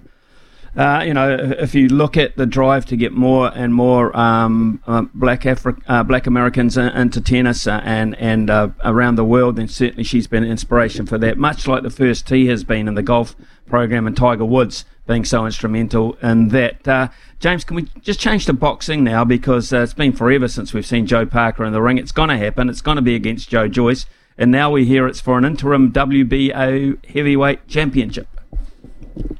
Yeah, yeah, really um, great news yesterday. It basically um, it is a bit of a confusing one, but it, it definitely adds to the um, to, to what the fight offers. I guess. I, Joe Parker wins this, he is right in line for a shot at the WBO world title again, and, and he really wants more than anything now to, to be two-time champion of the world, and it's, it's a bit of a shake-up by the WBO. They haven't seen their belt move around as much as they would have liked, been up for grabs as much as they would have liked over the past couple of years. Um, so for them to come out and say, okay, this is for an interim world title now, you get your shot, is, is a great, it's a great move for boxing, and hopefully we do get to see that Usyk Fury fight that I think everyone wants to see. But for Joe Parker, it's, it's now all on the line, and, and this is his chance to, to get a more direct route to a world title. So it's great. It's great for boxing. It's great for Joe Parker. Hopefully, when he hopefully knocks over Joe Joyce. He, yep, let's hope he does. Right, uh, come down. So I'm reading you out a text. Uh, there's two things. One, you have to answer the text, and two, you have to guess who it's from. Hi, can Kim please give a full rundown of Wellington thumping Taranaki, please? And does she think that they should have stayed in the second division where they belong? Thanks. Right, uh, you can answer the text and, and you can try and surmise who it's from if you like. I knew what I knew what was coming as soon as you said I'm going to read you a text. I think. Uh, look, as far as a rundown uh, of the game between Wellington and Taranaki goes, I must confess I was actually on a different story that day. I didn't see the game, and I can only surmise uh, that we were absolutely dudded by the rest. So there you go. Such is life. Uh, as far as who it's from, there are two options. One is my uh, great sparring partner from Wellington, Jamie Wall. Yes. Is that a go? Or, or Ollie Ritchie. No, I, I, I, just wanted to hear who your second one your second one was, but no, you're right, Jamie Wall. It was from Jamie Wall, that that noted rugby writer and scribe, and uh, very accurate in his assessment. Right, question two regarding Taranaki. Is is there great? Is there any possibility, Kim Downs, that uh, in about ooh, 55 minutes time we have heard that Ian Foster has managed to squeeze two Barretts, two Barretts and a Perofeta into his back line for Saturday night. What do you think is going to happen? Is that what you've heard, is it? No, I'm just surmising um, that that could possibly happen, and from Taranaki's point of view, that would be wonderful. What I would love to see if, uh, if Stephen Perofeta is not going to make the 23 uh, on the basis that there is a Beauden Barrett returning uh, and Richie is moved back onto the bench, or vice versa, Richie starts and Beauden is on the bench. I would just like to see one Stephen Perofeta released so that he could actually get more than 50 seconds of rugby this weekend. That would be a real treat uh, for, for those of us following Taranaki's fortunes and probably for him himself. Um, it will be interesting, though, won't it, when the All Blacks team is named this morning, whether they have been tempted into making more changes or not. I've been thinking about this quite a lot uh, in regards mm. to what changes I actually want to see, because I do think there's something to be said for consistency and allowing a team uh, to fight back as well. And I know there have been a few opinions out there in regards to, you know, whether Dalton Papali'i, who we haven't seen in so long, comes in, uh, even for, for Sam Cane. I think that's wrong. I think Sam Cane at home uh, will be somewhat of a force to be reckoned with in Hamilton. Certainly, I hope that is the case uh, for his sake. I would very much like to see, assuming that he's fit enough, Brodie Retallick back in at lock and uh, Scott Barrett returning to that sixth jersey. That would be uh, somewhat heartening, I think, to be able to see that experiment continue. But yes, I for Stephen Perofeta, honestly, I just I hope, regardless of who he ends up playing for this weekend, I hope he just gets some decent time. Well, as your great friend uh, Beaver would say, an All Black test is an All Black test, and Stephen Perofeta now is an All Black, and certainly he should be in the 23 uh, this weekend, I believe. Anyway, James Regan, what are you expecting in around 53 minutes' time? Wholesale or retail?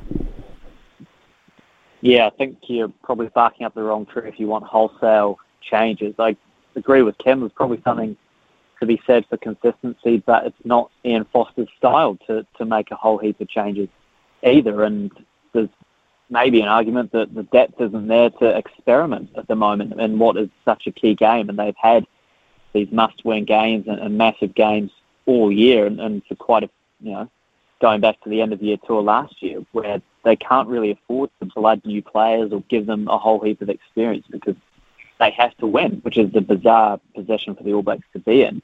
Um, I wouldn't expect wholesale changes. It'd be great to see Brodie Retallick back. It would be great to see Perofeta in the 23, but I think with Beauden Barrett coming back as well, it, it kind of speaks for itself what he is likely to do, and, and that's largely the same with a couple of guys coming back in from injury. So if you're wanting wholesale changes, um, maybe this week isn't the week, given that it is such a huge game. Uh, and it's not often we say that when they come up against the Pumas, but that's credit to them as well, uh, with how far they've come and, and the job they did in Christchurch last week. So it's very interesting. Another week, another very interesting All Black selection, uh, which is great as a fan as well. You, you know, you love to see a bit more interest in the game. So, yeah, watch the space, but I don't think there'll be too many changes. Watch the space. All right. Kimberly Downs and James Regan have been our panelists this morning. I thank them very much for their input. And uh, like uh, them, I am looking forward so much to this team naming in around about uh, 50 minutes it is now. Uh, incidentally, um, we'll take a short break. When we come back, Logan Swinkles has got a team naming of his own, this time the White Ferns, to tour the West Indies. The voice of sport in Aotearoa. This is Mornings with Ian Smith on SENZ.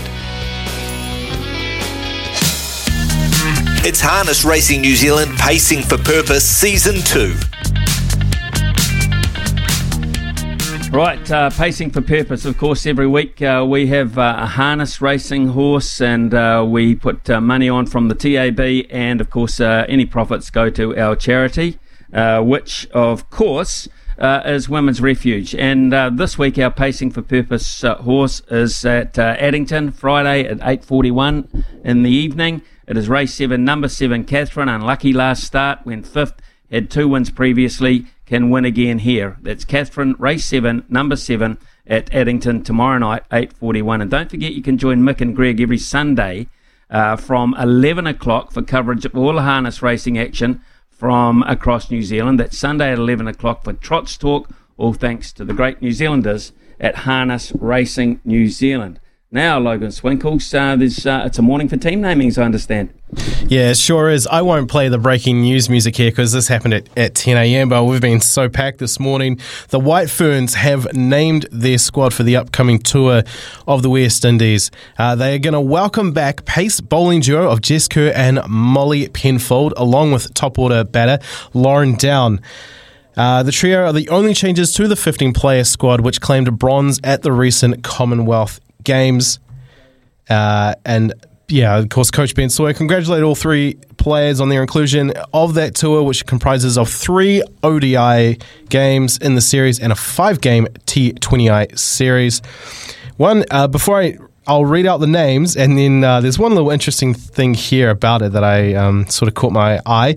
The team is Sophie Devine, captain, Suzie Bates, Eden Carson, Lauren Down, Izzy Gaze, Maddie Green, Brooke Halliday, Hayley Jensen, Fran Jonas, Jess Kerr, Melie Kerr, Molly Penfold, Georgia Plimmer, Hannah Rowe, and Leah Tahuhu. Now, the thing that I found interesting here in the release, they mentioned Canterbury all-rounder Leah Tahuhu has retained her place in the squad after impressing as a replacement for Kerr at the Com Games, which, of course, as we all know, Leah is uncontracted, Smithy.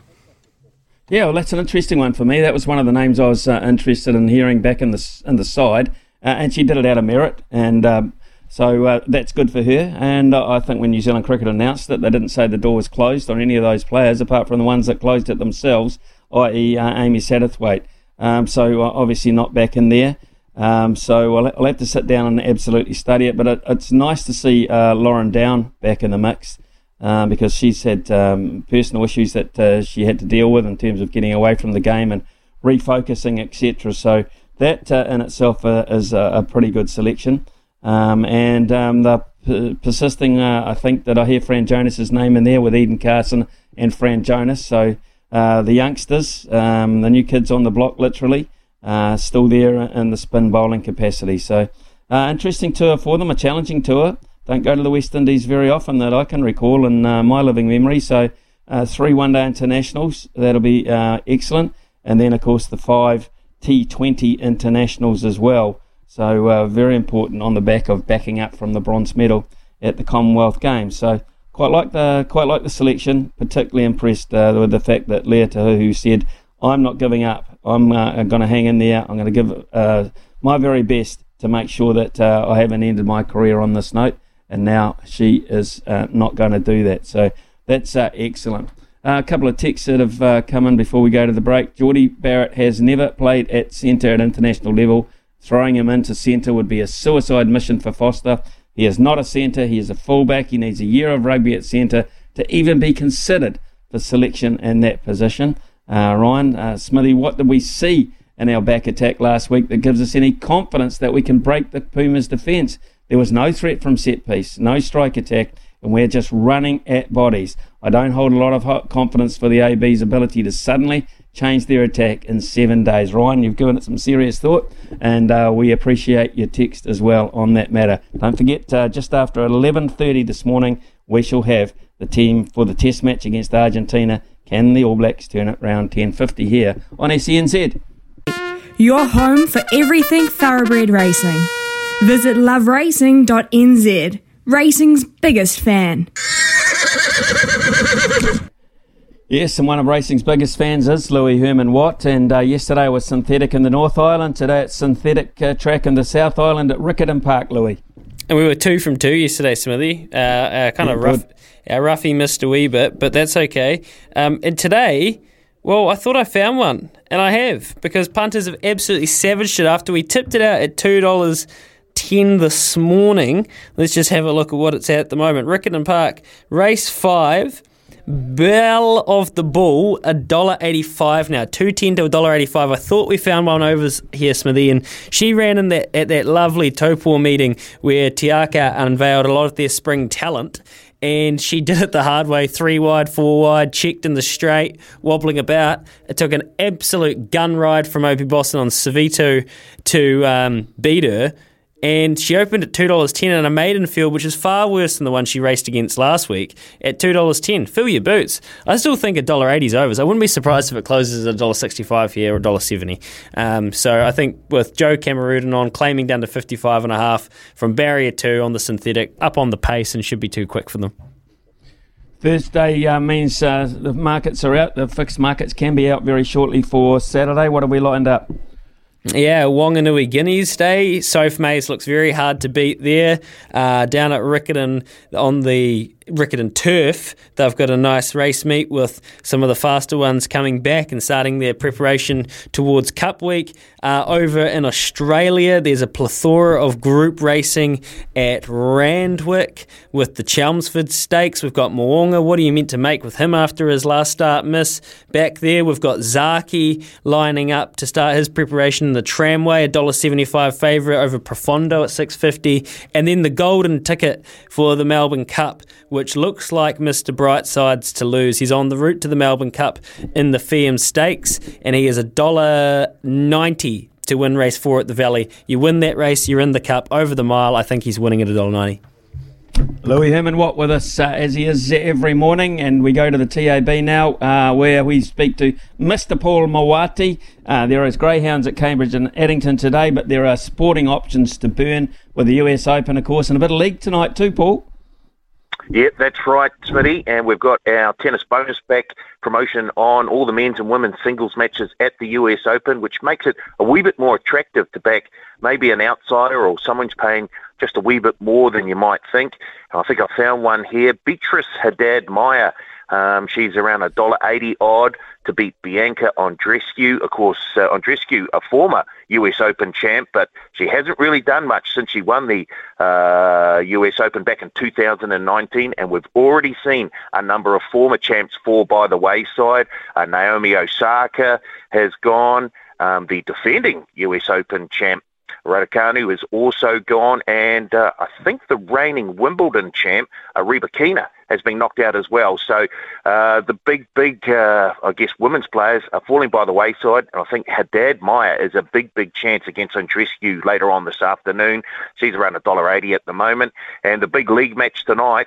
Well, the Melbourne Storm now don't have Jahrome Hughes, and there are rumours uh, out on the street there that uh, Cameron Munster may not be turning up either. Been unable to confirm that yet, um, but the Storm are now out to two dollars and seventeen cents to win that match tonight. The Eels into a dollar sixty-six. Uh, it'd be very, very tough for them to win that if they don't have their number one halves pairing. Paul Moati there from the TAB. Thank you very much for that.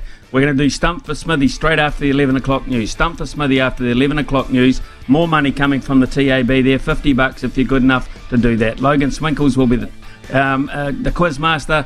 Brian will be on the phones waiting for your calls now. It's 11 o'clock. From behind the stumps to behind the mic, nothing gets past Smithy. This is Mornings with Ian Smith on SENZ.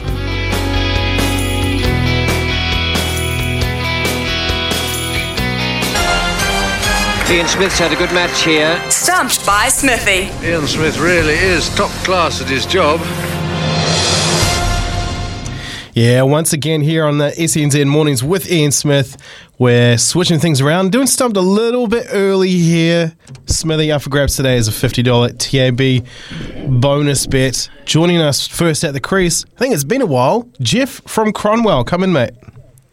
There you go, buddy. Yeah, good. How you Yeah, doing? good. Yeah, well, it's going to be my prediction is uh, the All Blacks can keep the discipline and uh, avoid those cards. Uh, then we're going to have a win. But Smithy, I've got a, I've got your name on a yellow card here, so you're going to have an early shower today, buddy. Oh, good on you, Jeff. That's very cool. That's very, very cool. You know, um, they've got a thing up there in Auckland called a dump button. Your name's on that if you're not careful. Right, Jeff. Let's let's get into it. Uh, what are the subjects today? God, I love this competition. Oh, the uh, you know. The- Yeah, right, Jeff. Right, what are we? What what what are we? Uh, what, what subjects are you going to gift Jeff today? I don't know about gifting, but man, the sledging is hot this morning. All right, here we go. Today's topics for you both. For you to pick here, though, Jeff, of course rugby, golf, and cricket. All, I'm just going to say this, all that Smithy, very passionate about. Which, yeah, it's makes two of us, so that's, uh, that's sorted that out. Uh, yeah, well, I think we'll go golf. All right, good luck to you Okay, both, gentlemen.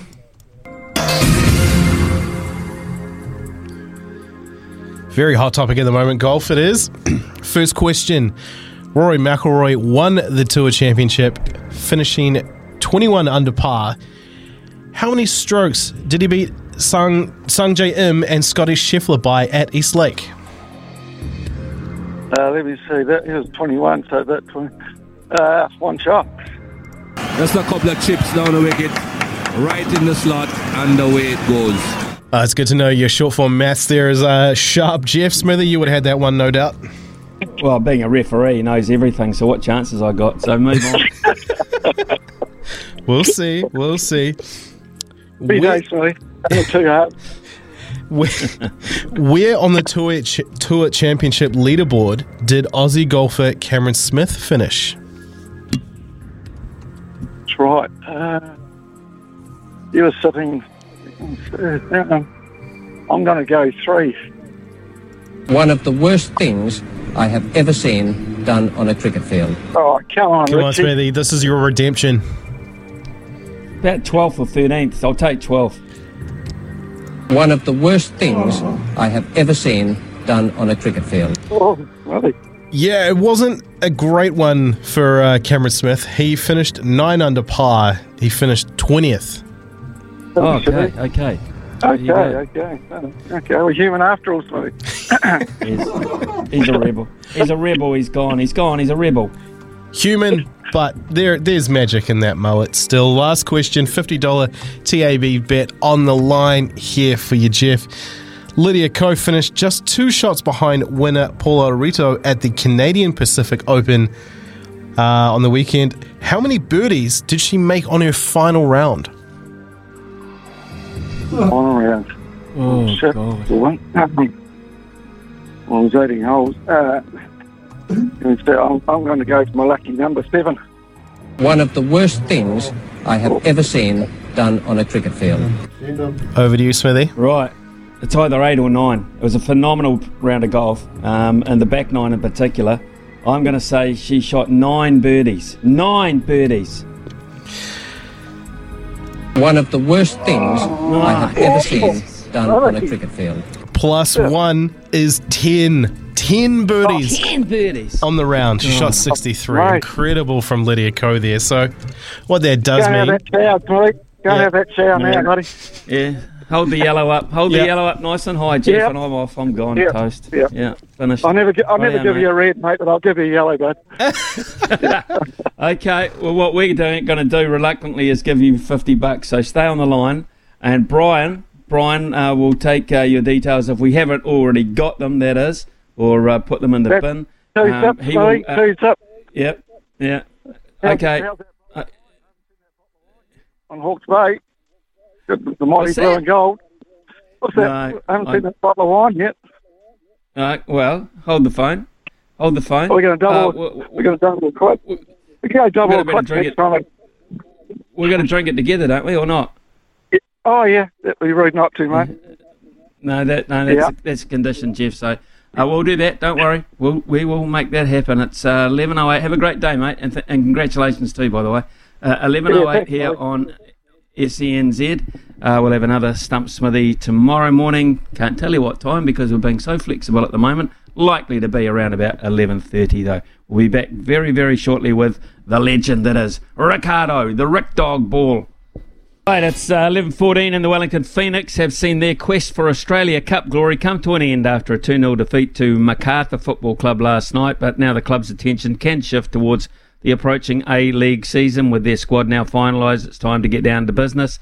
Also been a very busy morning in the English Premier League, so let's bring in our resident Manchester United tragic. I didn't write these notes, Ricardo, by the way, uh, and football pundit uh, Ricardo Ball. And uh, Ricardo, I'll bring you in by just uh, going through the scorelines this morning. Uh, Arsenal, Aston Villa, so Arsenal 2, Aston Villa 1, Bournemouth and Wolves uh, in a little draw. Manchester City bombing Nottingham Forest 6 0. Uh, West Ham and Tottenham, uh, London affair there 1 1. And Liverpool in the end scoring in the 80, and sorry, in the 98th minute, 98th minute to beat Newcastle 2 1. And there were some pretty ugly scenes on the touchline there, Ricardo. Good morning to you. What did you make of that uh, result this morning? Uh, Liverpool 2, Newcastle 1. Yeah, I think uh, Newcastle they're rightly gutted not to get anything out of that game, Smithy. To be honest, I mean they uh, Liverpool really look out of sorts at the moment. They're, they're not playing the way we think they normally can. Trent Alexander-Arnold, who's you know obviously uh, the right back, who gets forward a lot. Um, he's really been caught out a lot this season. It, it happened against United. It happened against Fulham. Uh, happened again here today. Um, so he's not having a great time and. I think there's just a bit of a disconnect. Plus, they're down on numbers in midfield, and their midfield is a bit ineffectual at the moment. So, you know, Newcastle, they took the lead in this game. They could have been 2 0 up. There was a marginal offside given on that goal, which would have put them 2 0 up. And then, of course, to make matters worse, when the board went up, Smithy, at 90 minutes, it said five minutes of in- injury time, and they got to eight minutes somehow. Uh, and then basically, as soon as Liverpool scored, the ref blew the final whistle. So, you know that there's something not quite adding up. When even Michael Owen, who's a you know a, a Liverpool legend, who was a pundit on the game today, says, "I have no idea where he got that extra three minutes from." Um, so you can see why Newcastle were annoyed. Uh, they were talking obviously to the fourth official. The Liverpool bench was celebrating. That caused some issues. Wasn't quite Tuchel versus Conte issues, but uh, there certainly had to be some stewards involved and people separated. It, it, wasn't pretty, and can totally understand why Newcastle were, were annoyed. It felt like that game should have been over, and they should have managed to get a point for Anfield. So uh, yeah, I, I think a lot still to come this season, and uh, Liverpool, Jurgen Klopp, a lot of work to do there um, because things aren't tracking particularly well there just at the moment. Meanwhile, at uh, the top of the table, uh, Ricardo, Manchester City dealing out a reality check for Nottingham Forest 6 0 and Arsenal prevailing over Aston Villa 2 1. So the top of the table remains the same. Yeah, uh, and, and Manchester City, oh man, Erling Haaland, what a signing. He scored a hat trick uh, by the 38th minute. He's now scored two hat tricks in the Premier League already. Uh, the fastest to that, he's, he's taken five games in the Premier League to score two hat tricks. Uh, the previous fastest to score two hat tricks in the Premier League was 21 games. So he's absolutely smashed that record. And, uh, you know, they took him off after an hour. Um, so they really, they, you know, they played the mercy card a wee bit. Um, they, they took Haaland off and played a couple of kids um, for the last half hour, which was frightening. I think for the rest of the league, Haaland looks undefendable. He's six foot five, Smithy. He can hit the ball with either foot. He's great in the air. He's physical. He's fast. And uh, with the way that Man City, their players, you know, that move the ball around so well, guys like Foden and De Bruyne and Bernardo Silva, they just create space all the time. So he's going to be very difficult to defend. And interesting, uh, again, you know, listening to Michael Owen uh, speak this morning, he said that, you know, the, the current record for the most goals in a Premier League season is 32. He said he's on track to smash that, and, and it's really only injuries that's going to stop him from doing it if he gets any. Um, you know, he was saying 40, 40 is on the cards the way he's going at the moment. So, yeah, interesting to see how that develops, particularly when you consider we've got this World Cup break and Norway aren't going to the World Cup. So, Haaland's going to be plenty fresh when the Premier League resumes. Absolutely. Plenty of beach time for him in that break, I would imagine, with that massive frame that he's got. Uh, and the Gunners, the Gunners prevailing over, over mm. Villa. Yeah, and uh, you know a good win for Arsenal. They've now won five from five. They are top of the league, clear by two points over Manchester City. Going really, really well for them. Uh, they haven't had a decent, decent test just yet. Uh, but the thing for if you're an Arsenal fan, you're looking at games like Villa and looking at games like Crystal Palace away. They had first up. Those are games that they weren't getting three points from last season. So I think the signs are there uh, that things are greatly on the improve. They do have some issues in midfield. Mohamed Elneny has been uh, ruled out for some period of time, the Egyptian midfielder. Uh, Thomas Partey, they're saying it's an injury, although he does have some uh, off-field issues to deal with involving the police as well, so that might come into it. Uh, so they, they are looking for the transfer window about, what, 24 hours to go to maybe bring somebody else into the midfield. That could be a hiccup down the track, uh, a lack of bodies in the middle. So we'll have to see how that plays out. But at the moment, if you're Arsenal, you're very, very happy indeed. Gabriel Jesus grabbing another goal today.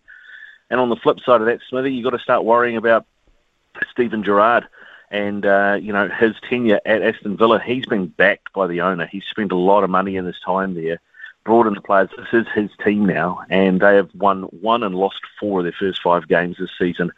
So the pressure really is on him. And oh, you know, when the pressure's on you, Smithy, the one thing you want is Manchester City in your next game. Exactly, uh, uh exactly right. Uh, yeah, you really do, don't you?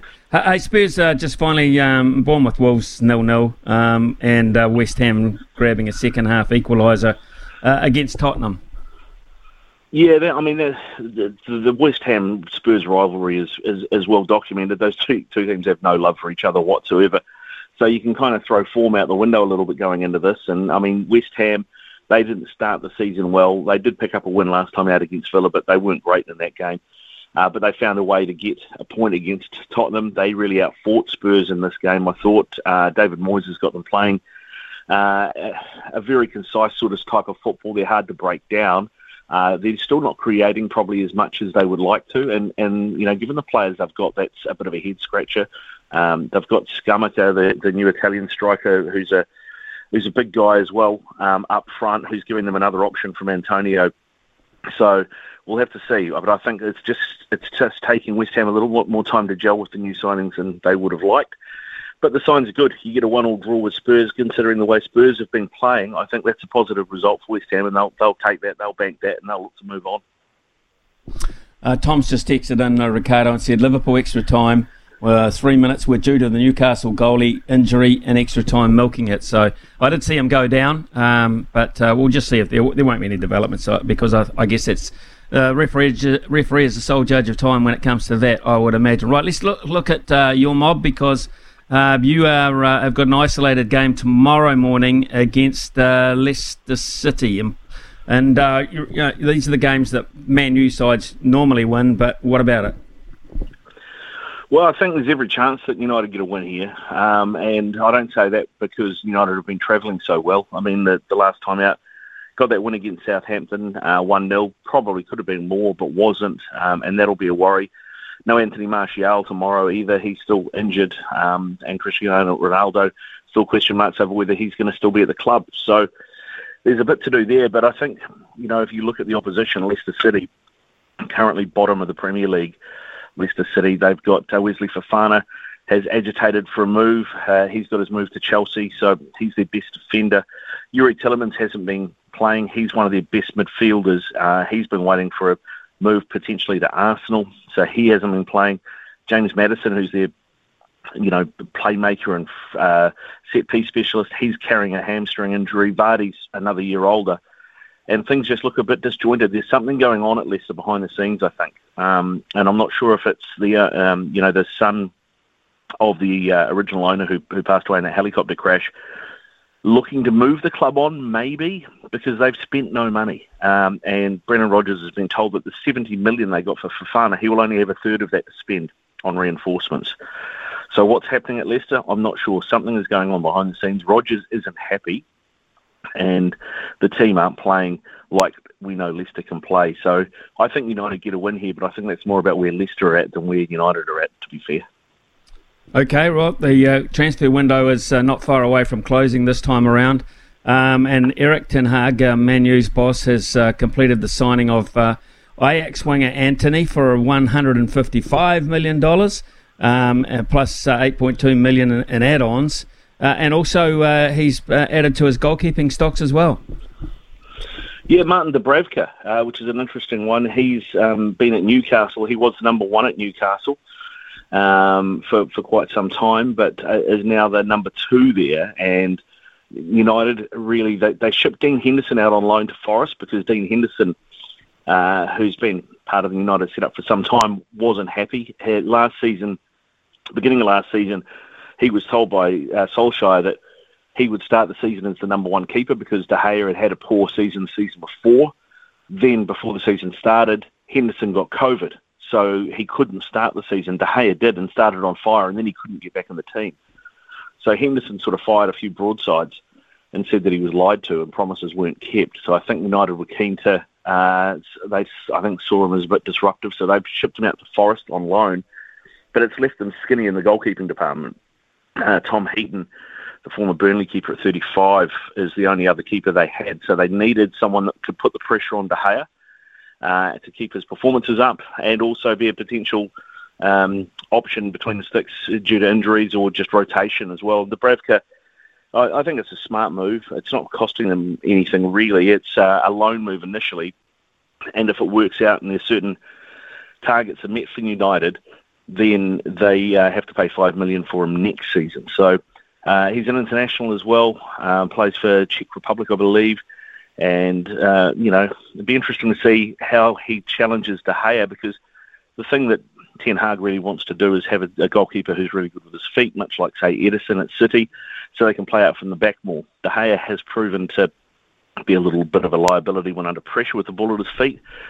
I don't know. that Dubravka doesn't scream to me a great keeper with the ball at his feet. To be honest, maybe maybe I just haven't seen enough of it. But it's an interesting move. I think uh, it's solid, it's safe, and it doesn't cost a lot. Um, whether or not it's a solution, I think remains to be seen. Just quickly on the, the, the weekend's action uh, coming up, I want to get onto the Phoenix as well in a moment. Um, so, Manu Arsenal, that's a, a, key one. So, you got uh, what uh, two games in the space of about four days. Um, and uh, I think that's probably the most influential game of the weekend as I, I look at it as the standout. Brighton going pretty well. Uh, they're up against Leicester, and Brighton currently fourth. Yeah, Brighton are doing really well. I mean, they lost their last game to Fulham, but I mean, those two goals they conceded to Fulham were the first two goals they've conceded this season. So defensively, really solid. Uh, they've got a bit more going forward. Pascal Gross, the German midfielder, they've they've pushed him forward. He's playing as part of a front two now, um, sort of in the 10 role. seems to be working for them and going pretty well. So yeah, uh, Graham Potter doing very good things there. Uh, you know, it's one of those situations that now Graham Potter, I think, is if any of the big six clubs pull the trigger on a manager, he's probably the next one in line now. I think he's got to that point uh, in his career. So, yeah, it'll be interesting to see. And I'd also say, Smithy, there's a couple other games I'm, I'm interested to see. Chelsea, they are, are they combusting at the moment? Thomas Tuchel's not happy. They're at home to West Ham, so it's another London derby, and it's a West Ham team that are on the improve. So that could be, I, I think that could be an interesting game to watch. And of course, the Merseyside derby is always interesting to watch. Liverpool, as I mentioned, not playing particularly well. Neither are Everton. But uh, as I say, big dark games like this, form goes out the window, and uh, that could be a firecracker. Last night, the Phoenix beaten by Macarthur uh, 2 0, uh, which seems sees them uh, eliminated from the Australia Cup. But I, I guess that gives them um, the chance now that uh, their one major focus comes into play, and that's the league, which isn't far away. Yeah, well, exactly. You know, we're not too far away from that. I think that's October, so not long. Uh, pretty much after those All Whites Socceroos games, we'll see the A League get underway. And yeah, I think it's been a decent run uh, for the Phoenix. They've they've had a tough run. They've had a tough draw. They've had lots of A League teams in their draw. I mean, that's last night for Macarthur. Uh, the Phoenix was the first A League team they've played at the quarter-final stage. So that's interesting. And I mean, Macarthur they won two 0 didn't have it all their own way. The Phoenix hit the post twice they certainly uh, the Phoenix were the better team for most of the first half. Uh, but uh, Macarthur, they've got some very good individuals.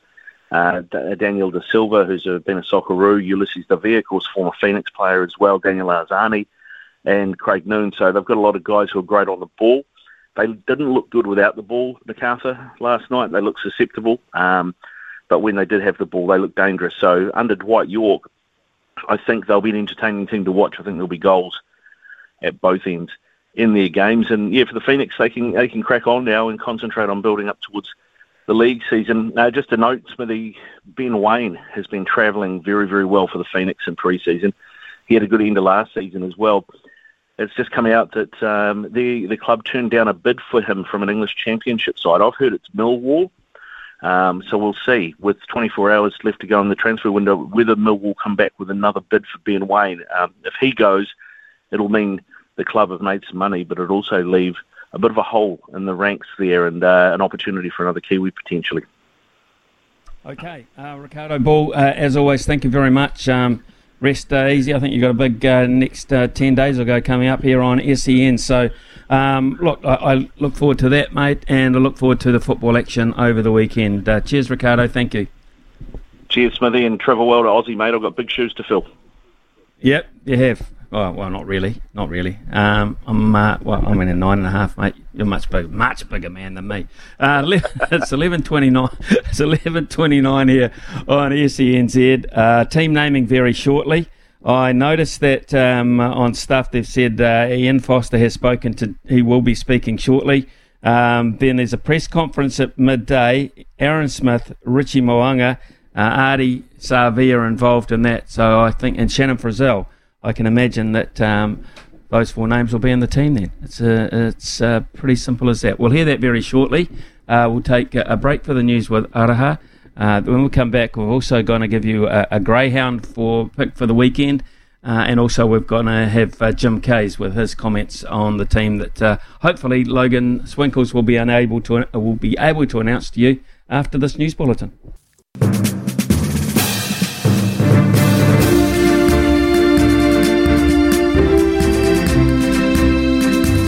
Well, uh, 11.32, uh, you've got it, you name it. Uh, Logan Swinkles, what is the test team to play Argentina this Saturday night in Hamilton?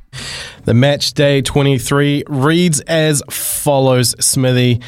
Ethan de Groot, Samisoni Taukei'aho, Tyrell Lomax, that is your front row.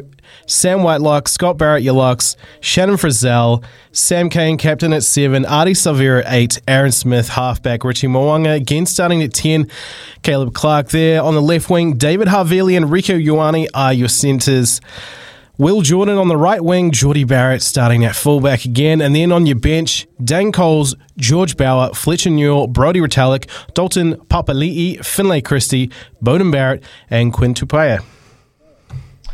I'm shocked. I'm absolutely shocked at that. Uh, absolutely, I don't see a change to the starting 15. I could be um, uh, getting a bit senile, but I don't see any there. And the bench has got Dane Coles for Codie Taylor. Brodie Retallick comes in for Tupou Vaa'i and Stephen Perofeta's 50 seconds clearly weren't good enough. Uh, i got to digest that. In the meantime, shall we have a greyhound? Shall we have a greyhound? Play the jingle for that. I'm, I'm a bit shocked. It's the Great Greyhound Racing New Zealand charity run.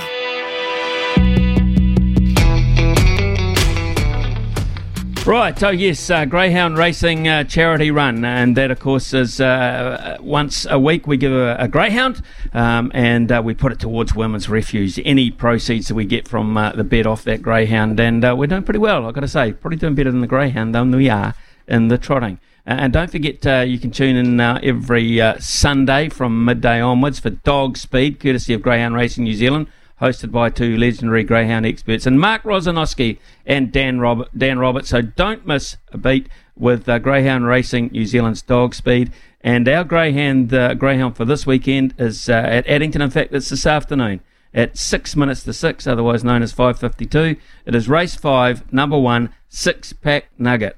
I couldn't eat one now. I couldn't eat one now. I'm disappointed. Uh, race five, number one, six pack nugget. Uh, that team has left me a bit baffled. Is that a missed opportunity? Jim Kayes will tell us next. Right, uh, it's 11.40 here on SENZ. I'll just quickly go through that team again. De Groot, uh, Taukei'aho and Lomax are the front row. Whitelock, Scott Barrett, the, the locks. Frizzell, Cane, captain of, of course, uh, Savea at uh, the other loose forwards. Uh, Aaron Smith, Mo'unga, Clarke, Havili, Ioane, Rieko Ioane, Will Jordan, Jordie Barrett. No change from the starting 15 from last week that I can see. Uh, and off the bench will come Dane Coles, George Bower, uh, Fletcher Newell, Brodie Retallick back in the squad, Dalton Papali'i, uh, Finlay Christie, Beauden Barrett, and Quinn Tupaea will be the uh, utility back reserve as well. So that is it. Uh, we got a text this morning at 10 to 10 from Daz in Newcastle. He said, Good morning, Smithy. We have all thought big changes were going to be made in the past, and nothing major was done. What makes us think this time it will be any different? Daz, you have a crystal ball, my friend. Thanks for listening from that far away. Jim Kayes joins us, of course. Uh, he's the producer of Breakdown, but a very noted uh, rugby uh, analyst and journalist in his own right. Jim, uh, are you surprised? Smithy, I guess I'm not. I'm sort of sitting here thinking, what changes would ha- would I have made to that to that starting 15? I mean, I guess you could have brought Brodie Retallick straight in at lock, um, but I actually like the front row. Uh, I don't think I, I, never really thought they were going to change uh, flanker. Um, so I guess the changes to the bench are, are the ones that I applaud. You know, bringing Dalton Papali'i Barrett back. Um, Colsey, I like having Colsey on the bench. And there's one other that I can't think of off the top of my head, but there, there are four changes to the bench. Um, I would say it is an absolute travesty what has happened to Stephen Perofeta. He got 50, 50 seconds off the bench in a losing average performance in an average test match in Christchurch and may never play for the All Blacks again because will he get a game in the in the Bledisloe Cup. But it's hard to see that happening. And then probably Damian McKenzie will come back into the end of year tour. So, you know, I'd like to be wrong. I think the guy deserves more than that horrible 50 seconds that he got, but pretty appalling, really, the way that he's been treated there. I totally agree. Uh, um, um, I just can't help but thinking, um, Jim, that this is a missed opportunity. And uh, they're running out those opportunities to, to discover things. Uh, yep. I mean, how set in his how set in his ways, how set in concrete is Ian Foster? Well, by the look of the last couple of weeks, very set, isn't he? Um, you know, but again, I mean, I just don't think they have too many options. Yeah, we've got a very average midfield. We've still got um, a fullback playing second five and, and a wing playing centre. And you know, even when he played exceptionally well against South Africa in in, um, in South Africa. I'm talking Rieko Ioane here. You know, as Jeff Wilson said to me, he still played like a winger at centre. Rieko Ioane is a world class wing, and he's a pretty good centre. Um, you know, maybe maybe they could have switched Jordie to the other wing and, and put Will Jordan at fullback because you know Will Jordan he seems to be a bit wasted on the wing, doesn't get much ball and, until right at the end when they seem to throw it to him and say, "Here you go, rescue us." Um, I, I think that they're yes, they're running out of, out of opportunities. I completely agree with that, but I think they equally sort of painted themselves into a bit of a corner where you know, where else do they go? I just, yeah, I don't know. I, I, I do like that front row. It's a young, very good scrummaging, very energetic front row. Again, Smithy, Taukei'aho, Samisoni Taukei'aho, alongside um, Ardie Savea would be the best All Black on the, on the field. They took him off after 44 minutes. It just seemed madness to me. I was incredulous when they took him off. Why would you take him off? It's like taking off a fast bowler who's just taken three wickets. Oh, we'll give you a spell mm. now, chap. you know, yeah. I don't get it. I don't understand. Well, I don't understand that at all. No, there was totally no logic in that. When you consider that half time these days, uh, Jim, is 15 minutes. They've been sitting, down, yes. cooling their, you know, and regaining their lungs yes. and things for 15 minutes. And four minutes later, um, you know, they're gone. Um, when they had uh, an area, look, was it not that long ago, Jim? Not that long ago that we were really concerned about our front row. All of a sudden, we seem to have found one. We don't want to use yep. it. I know. It's madness. And, and look, if they'd replaced them at half time, I'd actually have more respect for that decision because you're saying, okay, you've given us 40, let's go with another lot for 40 minutes. But to change it four minutes into the second half just seemed, I don't know, senseless and silly to me. Uh, and you're dead right. We were we were sort of fossicking around for a front row, uh, but now in the likes of De Groot, I really like George Bower, um, obviously. Uh, there, there's some, you know, there's some good props coming through, and I think we're okay there. We, I think the All Blacks still need a bit of depth at lock, um, and it's a, it's a, bit of a pity that Josh Lord got injured, uh, and and I still would have liked. What are they going to do? How long does Dalton Papali'i get? Do they do they again take their skipper off after 50 odd minutes? That'll be interesting as well. And you know, actually, Smithy, if, if there's one guy who's missing from the All Black setup, it's Brad Weber.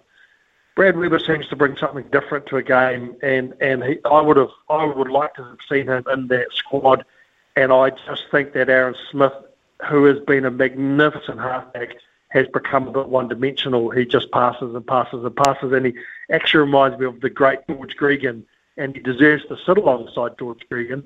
But George Gregan, toward the end of his career, really just became a, a halfback who passed, and we need a halfback that does more than that. Well, halfback that passes and box kicks, I can promise you that as well. But, uh, yeah, and you're right yeah, because it's absolutely it's absolutely no threat around the fringes. And what we need to do against this Argentinian loose forward trio is commit them around the fringes because they you try and hit them out wide, they're waiting for you. How now? This is the other thing that gets me right. Joe Schmidt's come in to formulate the attack plan. He's only been there uh, a very brief piece, uh, moment of time, really, to be honest. But there yep. are no changes to our pivots there. There are no changes to our, our playmakers, um, aside from the fact that Beauden Barrett is on the bench. So where, where, how do we break them down? Are, are they going to be any smaller or any less committed in defence, Argentina? no, and look, they've made a remarkable 95% of their tackles. I think they missed seven in 80 minutes of rugby. But I also think the All Blacks made it extremely easy for them, as you're alluding to, particularly in that second half when all the All Blacks really did was one-off runners. I mean, you can coach a first 15 to, to defend against one-off runners. So you're right. They need to do something different. There needs to be more invention. There needs to be better use of the full field uh, rather than just in and around the fringes. Maybe better use of old-fashioned grubber kicks through to get in behind. Somehow they have to turn the Argentinians around because there's not a team anywhere in the world that enjoys turning and going back. No team does. So you've got to you've got to get them turning around. You've got to get them in two minds. Um, you've got to have a variation in the attack. They had enough ball. They had 63% of the ball, so they certainly had enough ball to do more with it than they did. But they were extremely predictable, extremely one-dimensional. And as you say, if they do that again in Hamilton, well, the RGs will be up for that challenge again. But, you know, t- making that number of tackles is wonderful, but when you look at the attack that you're up against, it, it kind of explained it a little bit. It puts it into a bit of context that actually a lot of them were just one-on-one tackles. But, you know, yeah. So, so Jim, uh, okay, you've talked about T, uh, Stephen Perofeta, and, and that is that will be one of the most unanswered questions in the history of bar talk as, as to what they were doing there. But here's the other thing. Hey, um, Roger Tuivasa-Sheck, what, what, ground have they made with Roger Tuivasa-Sheck? Um, uh, players like Tupou Vaa'i, you know, um, where's the encouragement for, for, for these kind of players? Phil Fakatava, what did he do wrong to be totally eliminated uh, from w- what Mm. appears to be totally eliminated from proceedings? W- what is Yes. what is the thinking here? Where's the lack of faith? Because they have had no um, time and performance to justify a lack of faith. And y- y- yes, I agree. Roger Tuivasa-Sheck, I'd go back a step as well and say, what did he do in Super Rugby that convinced that he was an All Black? Because he hadn't really produced anything in Super Rugby that said he was going to be an All Black. Okay, so that's point one. They did pick him, fair enough, they picked him. But they've given him no opportunity to then back up that selection. And really, he's not even getting game time in NPC to, uh, to further his education in rugby because we've got to remember this is his first year in rugby. So it was a questionable decision to pick him in the first place. Uh, and and now they've done, as you say, nothing really to advance these people. They so many of these guys should be playing every week in NPC rugby, and then at least they've got some form where yes, they could present a challenge to the starting 15 or to the, the, the run on uh, the playing 23. But they haven't been given those opportunities, have they? As you say, um, Vaa'i is a good example of that. The man's a, a wrecking machine, but when are we going to get him? When when are we going to see him do that? And, and, and we're not. So yeah, I think there's a, there's logic that's hard to find in a lot of the decisions that are being made in and around the All Black selections. And good coaches will tell you that 70% of coaching is selection. Yeah. Well, Jim, I think you probably well summed it up there in that last statement. Um, I thank you very much for coming on so quickly after the announcement. I share your sentiments, and I can promise you right here and now, sitting and looking at our text, uh, our text board, um, everyone does. Basically, everyone shares your sentiments. It's baffling that uh, they haven't tried to invent something out of what they had last week, which is nothing. In fact, if you look at the side very quickly, you'd say, "I'm sorry, that's not this week's side. I'm still looking at last week's side." That's how it appears to me. would, Uh, hey, Jimmy, Jimmy, uh, thanks very much, mate. Great work, and I, I appreciate your time. Thank you. Lovely to chat. No worries, bud. Bye bye. Cheers. Uh, Jim Kayes there uh, out of Sky Sport, of course. Uh, he's the talent uh, manager. He looks after the commentators, etc. He uh, produces, uh, of course, the breakdown show, and that is the most up to date show you'll get on rugby. I bet he wishes he had one tonight um, because there'd be some interesting comment on that. And then, of course, um, his his history and writing about rugby is, of course, is very well known. It's eleven fifty one. I wonder what Mark Stafford makes of all of this. We shall find out very shortly. Deck maintenance isn't fun. Move the furniture and barbecue, sand and prep, paint, seal, or get a low maintenance Trex deck. The only colour fade you'll have to deal with is watching the sunset. Trex, the world's number one decking brand.